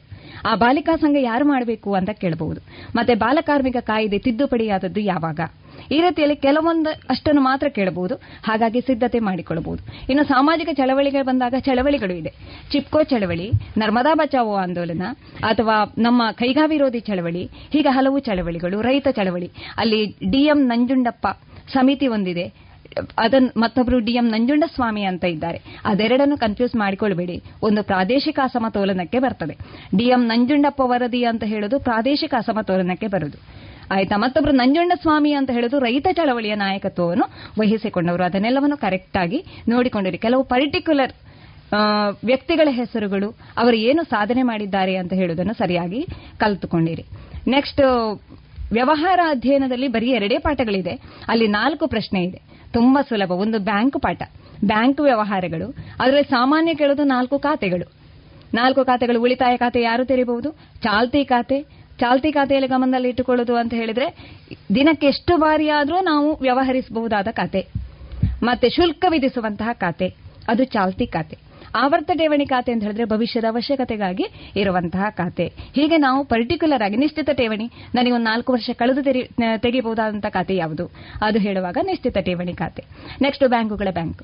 ಬ್ಯಾಂಕುಗಳ ತಾಯಿ ಅಂತ ಕೇಳಬಹುದು. ರಿಸರ್ವ್ ಬ್ಯಾಂಕ್ ಆಫ್ ಇಂಡಿಯಾ ಅದೆಲ್ಲದೂ ಕೂಡ ನಿಮಗೆ ಗೊತ್ತಿರುತ್ತೆ. ಸಾಮಾನ್ಯ ಗೊತ್ತಿರುವಂತಹ ವಿಚಾರಗಳು. ನೆಕ್ಸ್ಟ್ ಗ್ರಾಹಕ ಸಂಘಟನೆಗೆ ಬಂದಾಗ, ಅಲ್ಲಿ ಒಂದು ಗ್ರಾಹಕ ರಕ್ಷಣಾ ಕಾಯ್ದೆ, ಸಾವಿರದ ಒಂಬೈನೂರ ಎಂಬತ್ತಾರು ಗ್ರಾಹಕ ರಕ್ಷಣಾ ಕಾಯ್ದೆ. ಇನ್ನೊಂದು ಇರೋದು ವಿಶ್ವ ಗ್ರಾಹಕ ದಿನ ಮಾರ್ಚ್ ಹದಿನೈದು. ಅಲ್ಲಿ ಜಾನ್ ಎಫ್ ಕೆನೆಡಿ ಅವರ ನೆನಪಲ್ಲಿ ಇಟ್ಟುಕೊಂಡಿರಿ. ವಿಶ್ವ ಗ್ರಾಹಕ ದಿನಾಚರಣೆಗೆ ಕರೆ ಕೊಟ್ಟ ಅಮೆರಿಕದ ಅಧ್ಯಕ್ಷ ಯಾರು? John F Kennedy. ಕರೆಕ್ಟ್ ಗೊತ್ತಿರಬೇಕು. ಇನ್ನು ಅಲ್ಲಿ ಮೂರು ಆಯೋಗಗಳು ಇದೆ. ಜಿಲ್ಲಾ ಆಯೋಗ, ರಾಜ್ಯ ಆಯೋಗ ರಾಷ್ಟ್ರೀಯ ಆಯೋಗ. ಅಲ್ಲಿ ಜಿಲ್ಲಾ ಆಯೋಗ ಅಂತ ಹೇಳಿದ್ರೆ ಇಪ್ಪತ್ತು ಲಕ್ಷಕ್ಕಿಂತ ಹೆಚ್ಚಾಗಿರದ ನಾವು ತುಂಬಾ ಕನ್ಫ್ಯೂಷನ್ ಮಾಡಿಕೊಳ್ಳುವಂಥದ್ದು ಇಪ್ಪತ್ತು ಲಕ್ಷಕ್ಕಿಂತ ಹೆಚ್ಚಾಗಿರದ ಅಂದ್ರೆ ಅರ್ಥ ನಾವು ಕನ್ಫ್ಯೂಸ್ ಮಾಡಿಕೊಳ್ತೇವೆ. ಕಡಿಮೆ ಇರುವ ಅಂತ ಅರ್ಥ. ಅದನ್ನು ಸರಿಯಾಗಿ ಯೋಚನೆ ಮಾಡಿ. ಇಪ್ಪತ್ತು ಲಕ್ಷಕ್ಕಿಂತ ಹೆಚ್ಚಾಗಿರೋದು ಜಿಲ್ಲಾ ಆಯೋಗ. ಇಪ್ಪತ್ತು ಲಕ್ಷದಿಂದ ಒಂದು ಕೋಟಿ ಅಂತ ಹೇಳಿದ್ರೆ ರಾಜ್ಯ ಆಯೋಗ. ಒಂದು ಕೋಟಿಗಿಂತ ಜಾಸ್ತಿ ರಾಷ್ಟ್ರೀಯ ಆಯೋಗ. ಒಂದು ನಿಮಿಷ ಪ್ರಶ್ನೆ ಇದೆ. ಹಲೋ? ಹಲೋ ನಮಸ್ತೆ ಮೇಡಮ್ ನಮಸ್ತೆ ಯಾರು? ನನ್ನ ಹೆಸರು ನವ್ಯ ಅಂತ. ಸರ್ಕಾರಿ ಪದವಿಪೂರ್ವ ಕಾಲೇಜು ಬೆಳಗಾಟಲ್ಲಿ ಕಲಿತಾ ಇದ್ದೇನೆ. ನನ್ನ ನನ್ನ ಕ್ವಶನ್ ಸೈನ್ಸ್ ಮೇಡಮ್ಗೆ. ಚಿತ್ರಕ್ಕೆ ಸಂಬಂಧಿಸಿದ ಹಾಗೆ ಹೇಗೆ ಪ್ರಶ್ನೆಯನ್ನು ಕೇಳಬಹುದು? ಒಳ್ಳೆ ಪ್ರಶ್ನೆ. ಓಕೆ ಒಳ್ಳೆ ಪ್ರಶ್ನೆ. ಈಗಾಗಲೇ ಮಾಡೆಲ್ ಕ್ವಶನ್ ಪೇಪರ್ ಅನ್ನ ನೋಡಿದಾಗ ಚಿತ್ರ ಕೊಟ್ಟು ಪ್ರಶ್ನೆಗಳನ್ನ ಕೇಳಿರುವುದು ಇಲ್ಲ. ಆದ್ರೆ ಚಿತ್ರಕ್ಕೆ ಸಂಬಂಧಿಸಿದ ಪ್ರಶ್ನೆಗಳು ಬಂದಿದೆ. ಹೃದಯವನ್ನ, ಅಲ್ಲಿ ಆಕ್ಸಿಜನ್ ಅನ್ನ ಶುದ್ಧ ರಕ್ತವನ್ನ ತೆಗೆದುಕೊಂಡುವಂತಹ ಮಾರ್ಗಗಳು, ಮಾರ್ಗ ಅಂತ ಹೇಳಿದ್ರೆ, ಅಂದ್ರೆ ಭಾಗಗಳು ಅಂತ ಹೇಳಿ ಅಲ್ಲಿ ಒಂದು ಕ್ವಶನ್ ಅನ್ನ ಕೇಳಿದ್ದಾರೆ.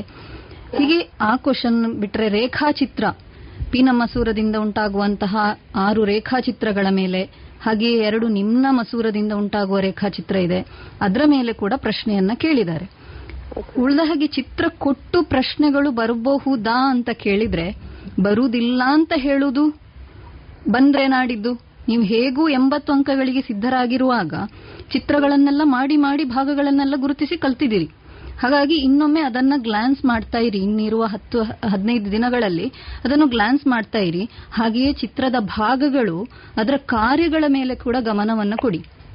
ಯಾಕೆಂದ್ರೆ ಕಾರ್ಯಗಳನ್ನ ಕೇಳಿ ಇದು ಯಾವ ಈ ಭಾಗವಂತ ಹೇಳಿ ಕೇಳ್ತಾರೆ ಯಾವ ಭಾಗದಿಂದ ನಿಯಂತ್ರಿಸಲ್ಪಡ್ತದೆ. ಮೆದುಳಿಗೆ ಸಂಬಂಧಿಸಿದ ಹಾಗೆ ಕೇಳುವುದಾದ್ರೆ ಐಚ್ಛಿಕ ಕ್ರಿಯೆಗಳನ್ನ ನಿಯಂತ್ರಿಸುವ ಭಾಗ ಅನೈಚ್ಛಿಕ ಕ್ರಿಯೆಗಳನ್ನ ನಿಯಂತ್ರಿಸುವ ಭಾಗ ಹೀಗೆ ಕೇಳ್ತಾರೆ. ಹಾಗಾಗಿ ನೀವು ಚಿತ್ರಗಳು ಭಾಗಗಳು ಅವುಗಳ ಕಾರ್ಯಗಳನ್ನ ಒಂದು ಪಟ್ಟಿ ಮಾಡಿ ಇಟ್ಟುಕೊಂಡ್ರೆ ಸ್ವಲ್ಪ ಓದ್ಲಿಕ್ಕೆ ನಿಮಗೆ ಈಸಿ ಆಗ್ತದೆ. ಆಯ್ತು ಮೇಡಮ್ ಇನ್ನೊಂದು ಕ್ವಶನ್ ಮೇಡಮ್ ಓಕೆ. ಧಾತುಗಳನ್ನು ಸ್ಥಾನ ಗುರುತಿಸುವಿಕೆಯ ಪ್ರಶ್ನೆ ಬರಬಹುದಾ? ಬಂದರೆ ಹೇಗೆ ಬರಬಹುದು? ಧಾತುಗಳ ಬರಬಹುದು, ಯಾಕೆಂದ್ರೆ ಎರಡನೇ ಸೆಟ್ನಲ್ಲಿ ಧಾತುಗಳ ಸ್ಥಾನ ಗುರುತಿಸುವಿಕೆಯ ಪ್ರಶ್ನೆ ಇದೆ. ಬಂದ್ರೆ ಅಲ್ಲಿ ಆವರ್ತವನ್ನ ಗುರುತಿಸಿ ಅಂತ ಹೇಳ್ಬೋದು. ಪರಮಾಣು ಸಂಖ್ಯೆಯನ್ನ ಕೊಡ್ತಾರೆ. ಪರಮಾಣು ಸಂಖ್ಯೆಯನ್ನು ಕೊಟ್ಟಾಗ ಇದು ಆಧುನಿಕ ಆವರ್ತ ಕೋಷ್ಟಕದಲ್ಲಿ ಇದರ ಸ್ಥಾನ ಯಾವುದು? ಆವರ್ತ ಯಾವುದು? ಬ್ಲಾಕ್ ಯಾವುದು? ಗುಂಪು ಯಾವುದು ಅನ್ನುವಂಥದ್ದನ್ನ ಕೇಳಬಹುದು ಗೊತ್ತಾಯ್ತಾ? ಗೊತ್ತಾಯ್ತು ಮೇಡಮ್ ಥ್ಯಾಂಕ್ಸ್ ಹಾ okay thank you. Madam Savita ಅವರು ಇನ್ನೊಂದು ಪ್ರಶ್ನೆ ಇದೆ. ಇನ್ನೊಂದು ಮೇಡಮ್ ಸವಿತಾ ಅವರು ಹೇಳಿದ ಹಾಗೆ ಚಿತ್ರಕ್ಕೆ ಸಂಬಂಧಿಸಿದ ಪ್ರಶ್ನೆಗಳು ಯಾವ ರೀತಿ ಬರ್ಬೋದು ಅಂತ ಹೇಳುವುದನ್ನು ಹೇಳಿದ್ರಿ. ಇದೇ ರೀತಿಯ ಪ್ರಶ್ನೆ ಸಮಾಜ ವಿಜ್ಞಾನಕ್ಕೆ ಸಂಬಂಧಿಸಿ ನಿನ್ನೆ ಬಂದಿತ್ತು. ಭಾರತದ ನಕ್ಷೆ ಬಂದ್ ಬರ್ತದ ಅಥವಾ ಅದು ಬರುದಿದ್ರೆ ಯಾವ ರೀತಿಯಲ್ಲಿ ಪ್ರಶ್ನೆ ಇರಬಹುದು? ಮಾದರಿ ಪ್ರಶ್ನೆ ಪತ್ರಿಕೆಯನ್ನು ಗಮನಿಸಿದ ಹಾಗೆ ಸಮಾಜದಲ್ಲಿ ಈ ಸಲ ಭಾರತದ ಭೂಪಟ ಬಿಡಿಸಲಿಕ್ಕಿಲ್ಲ. ಮಾದರಿ ಪ್ರಶ್ನೆ ಮೊನ್ನೆ ಮಾದರಿ ಪ್ರಶ್ನೆ ಪತ್ರಿಕೆಯನ್ನು ಗಮನಿಸಿದ್ರೆ ಒಂದು ಭಾರತವನ್ನು ಕೂಡ ಕೊಟ್ಟು ಏನು ಭಾರತಕ್ಕೆ ಸಂಬಂಧಪಟ್ಟದ್ದು ಏನೂ ಕೊಟ್ಟಿರಲಿಲ್ಲ. ಉದಾಹರಣೆಗಳು ಕೊಟ್ಟದ್ದು ಹೇಗೆ ಅಂದ್ರೆ ಕರ್ನಾಟಕದ ಹೆಬ್ಬಾಗಿಲು ಎಂದು ಯಾವುದನ್ನು ಕರೆಯುತ್ತಾರೆ? ಭಾರತದ ಹೆಬ್ಬಾಗಿಲು ಡ್ಯಾಶ್. ಆ ರೀತಿಯಲ್ಲಿ ಕೇಳಿದ್ರಷ್ಟೇ. ಆದ್ರೆ ಹೀಗೆ ಕೇಳಬಾರದು ಅಂತ ಏನಿಲ್ಲ. ಹಿಂದೆ ಒಂದು ಎರಡು ಮೂರು ವರ್ಷಗಳ ಹಿಂದೆ ಕ್ವಶನ್ ಪೇಪರ್ನಲ್ಲಿ ಭಾರತ ಇದು ಮಲ್ಟಿಪಲ್ ಚಾಯ್ಸ್ಗೆ ಭಾರತ ಬರ್ತಾ ಇತ್ತು. ಭಾರತದ ಸೈಡ್ ಅಲ್ಲಿ ಸೈಡ್ ಅಲ್ಲಿ ಒಂದು ಭಾರತ ಕೊಡುದು. ಅದರಲ್ಲಿ ನಾಲ್ಕು ಪ್ರದೇಶಗಳಿಗೆ ಎ ಬಿ ಸಿ ಡಿ ಒಂದು ಎರಡು ಮೂರು ನಾಲ್ಕು ಅಂತ ಗುರಿಸ್- ಗುರುತಿಸ್ತಾ ಇದ್ರು. ಇಲ್ಲಿ ನಾಲ್ಕು ಆಪ್ಷನ್ಗಳು ಕೊಡ್ತಾರೆ. ಅಲ್ಲಿ ಎ ದೆಹಲಿಗೆ ಕೊಟ್ಟಿರ್ತಾರೆ. ಬಿ ಕೋಲ್ಕತ್ತಾ ಕೊಟ್ಟಿರ್ತಾರೆ. ಸಿ ನರ್ಮದಾ ನದಿ ಡಿ ಕಾವೇರಿ ನದಿ ಅಂತ ಕೊಟ್ಟಿರ್ತಾರೆ. ಅಲ್ಲಿ ಬರ್ ಭಾರತದಲ್ಲಿ ಬರದೇ ಇರುವುದಿಲ್ಲ. ಆದ್ರೆ ಈ ಕಡೆಯಲ್ಲಿ ಆಪ್ಷನ್ಗಳಲ್ಲಿ ಬರೀತಾರೆ. ಅಲ್ಲಿ ಎಗೆ ಎ ಬಿ ಸಿ ಡಿಗೆ ನಾಲ್ಕಕ್ಕೆ ಅದೇ ಸ್ಥಳಗಳು ಇರ್ತದೆ. ಆದ್ರೆ ಇಲ್ಲಿ ಕೊಟ್ಟುವಾಗ ಕೊಡುವಾಗ ಆಪ್ಷನ್ ಎ ಯಲ್ಲಿ A Kolkata B Delhi C Kaveri ನದಿ ಡಿ ನರ್ಮದಾ ನದಿ ಅಂತ ಕೊಡ್ತಾರೆ. B ಆಪ್ಷನ್ನಲ್ಲಿ A Delhi B Kolkata C Kaveri ನದಿ ಡಿ ನರ್ಮದಾ ನದಿ ಮತ್ತೆ ಪುನಃ ಸಿ ಯಲ್ಲಿಯೂ ಕೂಡ ಹಾಗೆ ವ್ಯತ್ಯಾಸಗಳನ್ನು ಮಾಡಿ ಕೊಡ್ತಾರೆ. ಯಾವುದು ಆ ನಾಲ್ಕು ಆಪ್ಷನ್ಗಳಲ್ಲಿ ಒಂದು ಸರಿಯಾಗಿರ್ತದೆ ಅದನ್ನು ಅಂದ್ರೆ ಅವರಿಗೆ ಗುರುತಿಸುವುದಕ್ಕೆ ಗೊತ್ತಿದ್ರೆ ಇಲ್ಲಿ ನಾಲ್ಕು ಆಪ್ಷನ್ಗಳಲ್ಲಿ ಒಂದನ್ನು ಬರೀಲಿಕ್ಕೆ ಆಗ್ತದೆ. ಮತ್ತಲ್ಲಿ ಇನ್ನೊಂದು ಅವರು ಗಮನಿಸಬೇಕು. ಎ ಯಲ್ಲೇ ನಾಲ್ಕನ್ನು ಹುಡುಕುವುದಲ್ಲ. ಎ ಯಲ್ಲಿ ಒಂದನ್ನು ಹುಡುಕುದು ಬಿ ಯಲ್ಲಿ ಮತ್ತೊಂದನ್ನು ಹುಡುಕುದು ಎ ಯಲ್ಲಿ ದೆಹಲಿ ಸರಿ ಉಂಟು ಬಿ ಯಲ್ಲಿ ನರ್ಮದಾ ನದಿ ಸರಿ ಉಂಟು ಸಿ ಯಲ್ಲಿ ಕಾವೇರಿ ನದಿ ಸರಿ ಉಂಟು ಅಂತ ಹಾಗೆ ಹುಡುಕುವುದಲ್ಲ.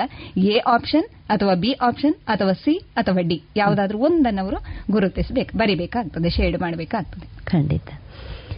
ಇನ್ನೊಂದು ಪ್ರಶ್ನೆ ಮಾನ್ಯ ಶಿಕ್ಷಣಾಧಿಕಾರಿಗಳಲ್ಲಿ. ಪುತ್ತೂರಿನ ಖಾಸಗಿ ಶಾಲೆಯ ವಿದ್ಯಾರ್ಥಿನಿ ಸಹನಾ ಕೇಳ್ತಾ ಇದ್ದಾಳೆ. ನಾನು ಚಿಕ್ಕಮಂಗ್ಳೂರಿನಲ್ಲಿ ನನ್ನ ಮೂಲತಃ ಚಿಕ್ಕಮಂಗ್ಳೂರು ಮನೆ.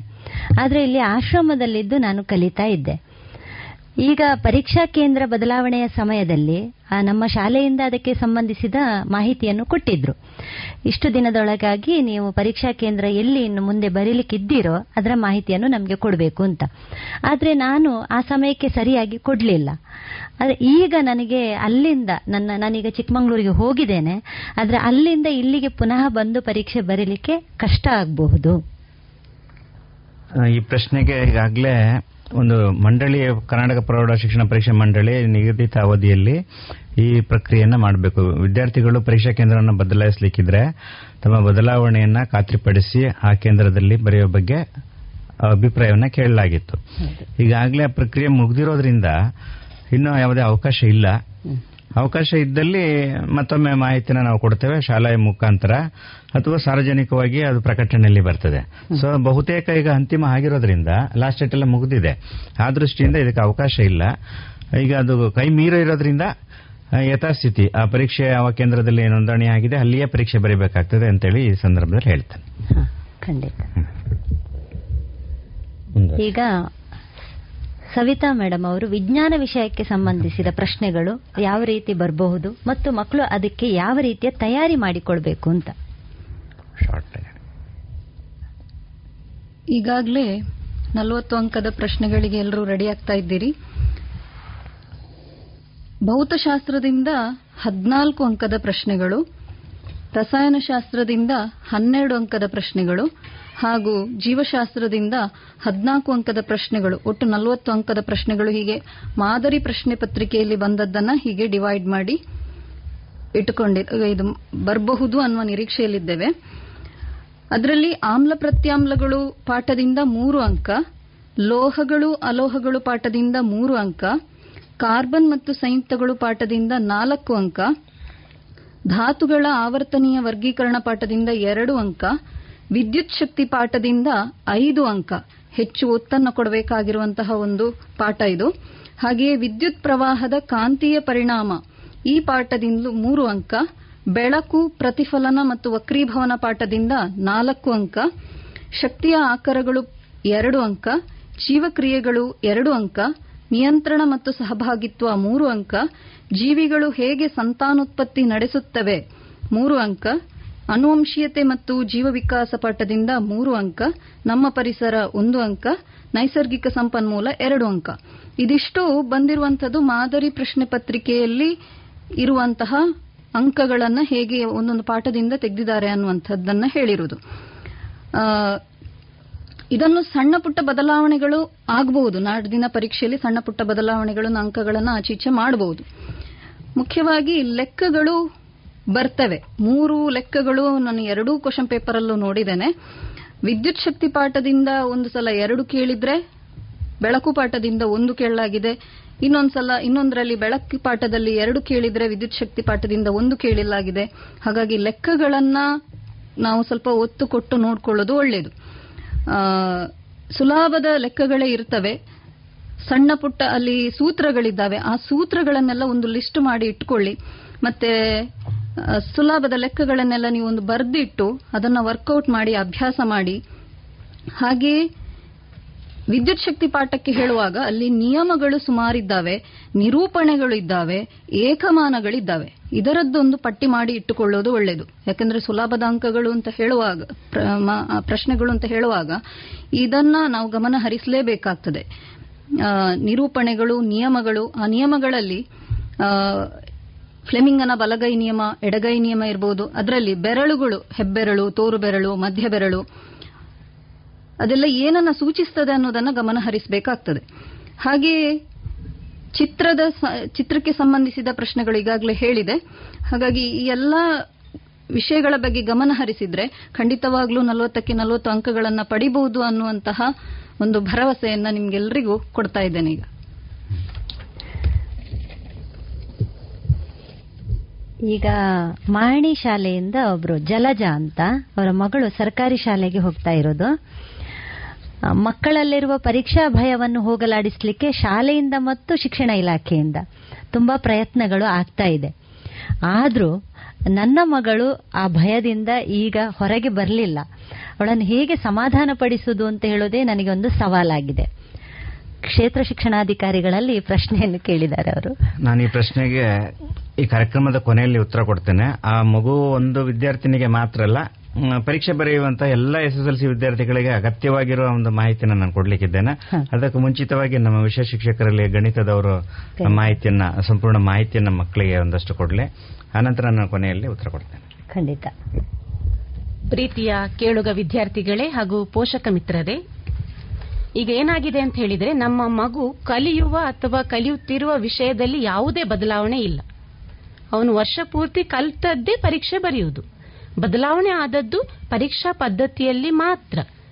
ನಿಮ್ಮ ಗಮನಕ್ಕೆ ಬಂದಿರಬಹುದು ಆದ್ರೆ ಇನ್ನೊಂದ್ಸಲ ಹೇಳ್ತೇನೆ. ಗಣಿತದಲ್ಲಿ ನಲವತ್ತು ಅಂಕಗಳ ಬಹು ಆಯ್ಕೆಯ ಪ್ರಶ್ನೆಗಳು ಇರ್ತದೆ. ಆ ನಲವತ್ತು ಅಂಕವನ್ನು ಮುಂದಕ್ಕೆ ಎಂಬತ್ತಕ್ಕೆ ಕನ್ವರ್ಟ್ ಮಾಡ್ತಾರೆ. ನಲವತ್ತರಲ್ಲಿ ಎಷ್ಟು ಮಾರ್ಕ್ಸ್ ಒಂದು ಪ್ರಶ್ನೆ ಇದೆ. ಹಲೋ ಹಲೋ ನಮಸ್ತೆ ಸರ್ ನಮಸ್ತೆ ಯಾರು? ನನ್ನ ನನ್ನ ಹೆಸರು ದೇವರಾಜ್ ಅಂತ. ನಾನು ಸರಕಾರಿ ಸರಕಾರಿ ಪ್ರೌಢಶಾಲೆ ವಲಾಲು ಬಜತ್ತೂರಿಂದ ಮಾತಾಡುದು. ಗುಡ್ ನನ್ನ ವಿಜ್ಞಾನ ಸಂಬಂಧಪಟ್ಟಾಗಿ ನನ್ನ ಪ್ರಶ್ನೆ ಸರ್ ಕೇಳಬಹುದು ವಿಜ್ಞಾನದಲ್ಲಿ ಧಾತುಗಳ ಆವರ್ತನೀಯ ವರ್ಗೀಕರಣದ ಪಾಠದಲ್ಲಿ ಹಾ ಹೇಳಿ. ಆಧುನಿಕ ಆವರ್ತ ಕೋಷ್ಟಕದಲ್ಲಿ ಬರುವ ಎಲ್ಲಾ ಧಾತುಗಳ ಬಗ್ಗೆ ಸರಿಯಾಗಿ ತಿಳ್ಕೊಳ್ಬೇಕಾ ಪರೀಕ್ಷೆಗೆ ಬೇಕಾಗುವ ಹಾಗೆ? ಹಾ ಒಳ್ಳೆ ಪ್ರಶ್ನೆ.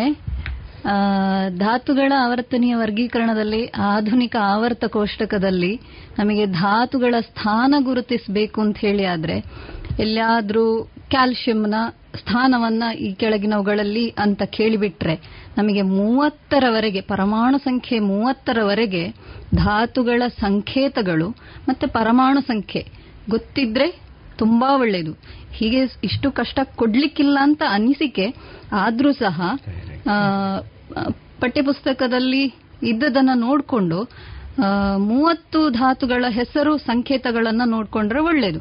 ಈಗ ಈಗಾಗಲೇ ಪ್ರಶ್ನೆ ಪತ್ರಿಕೆಯಲ್ಲಿ ಪರಮಾಣು ಸಂಖ್ಯೆಯನ್ನು ಕೊಡ್ತಾರೆ. ಕೊಟ್ಟು ಯಾವ ಆವರ್ತಕ್ಕೆ ಅಥವಾ ಯಾವ ಗುಂಪಿಗೆ ಅಥವಾ ಯಾವ ಬ್ಲಾಕಿಗೆ ಅಂತ ಕೇಳ್ತಾರೆ.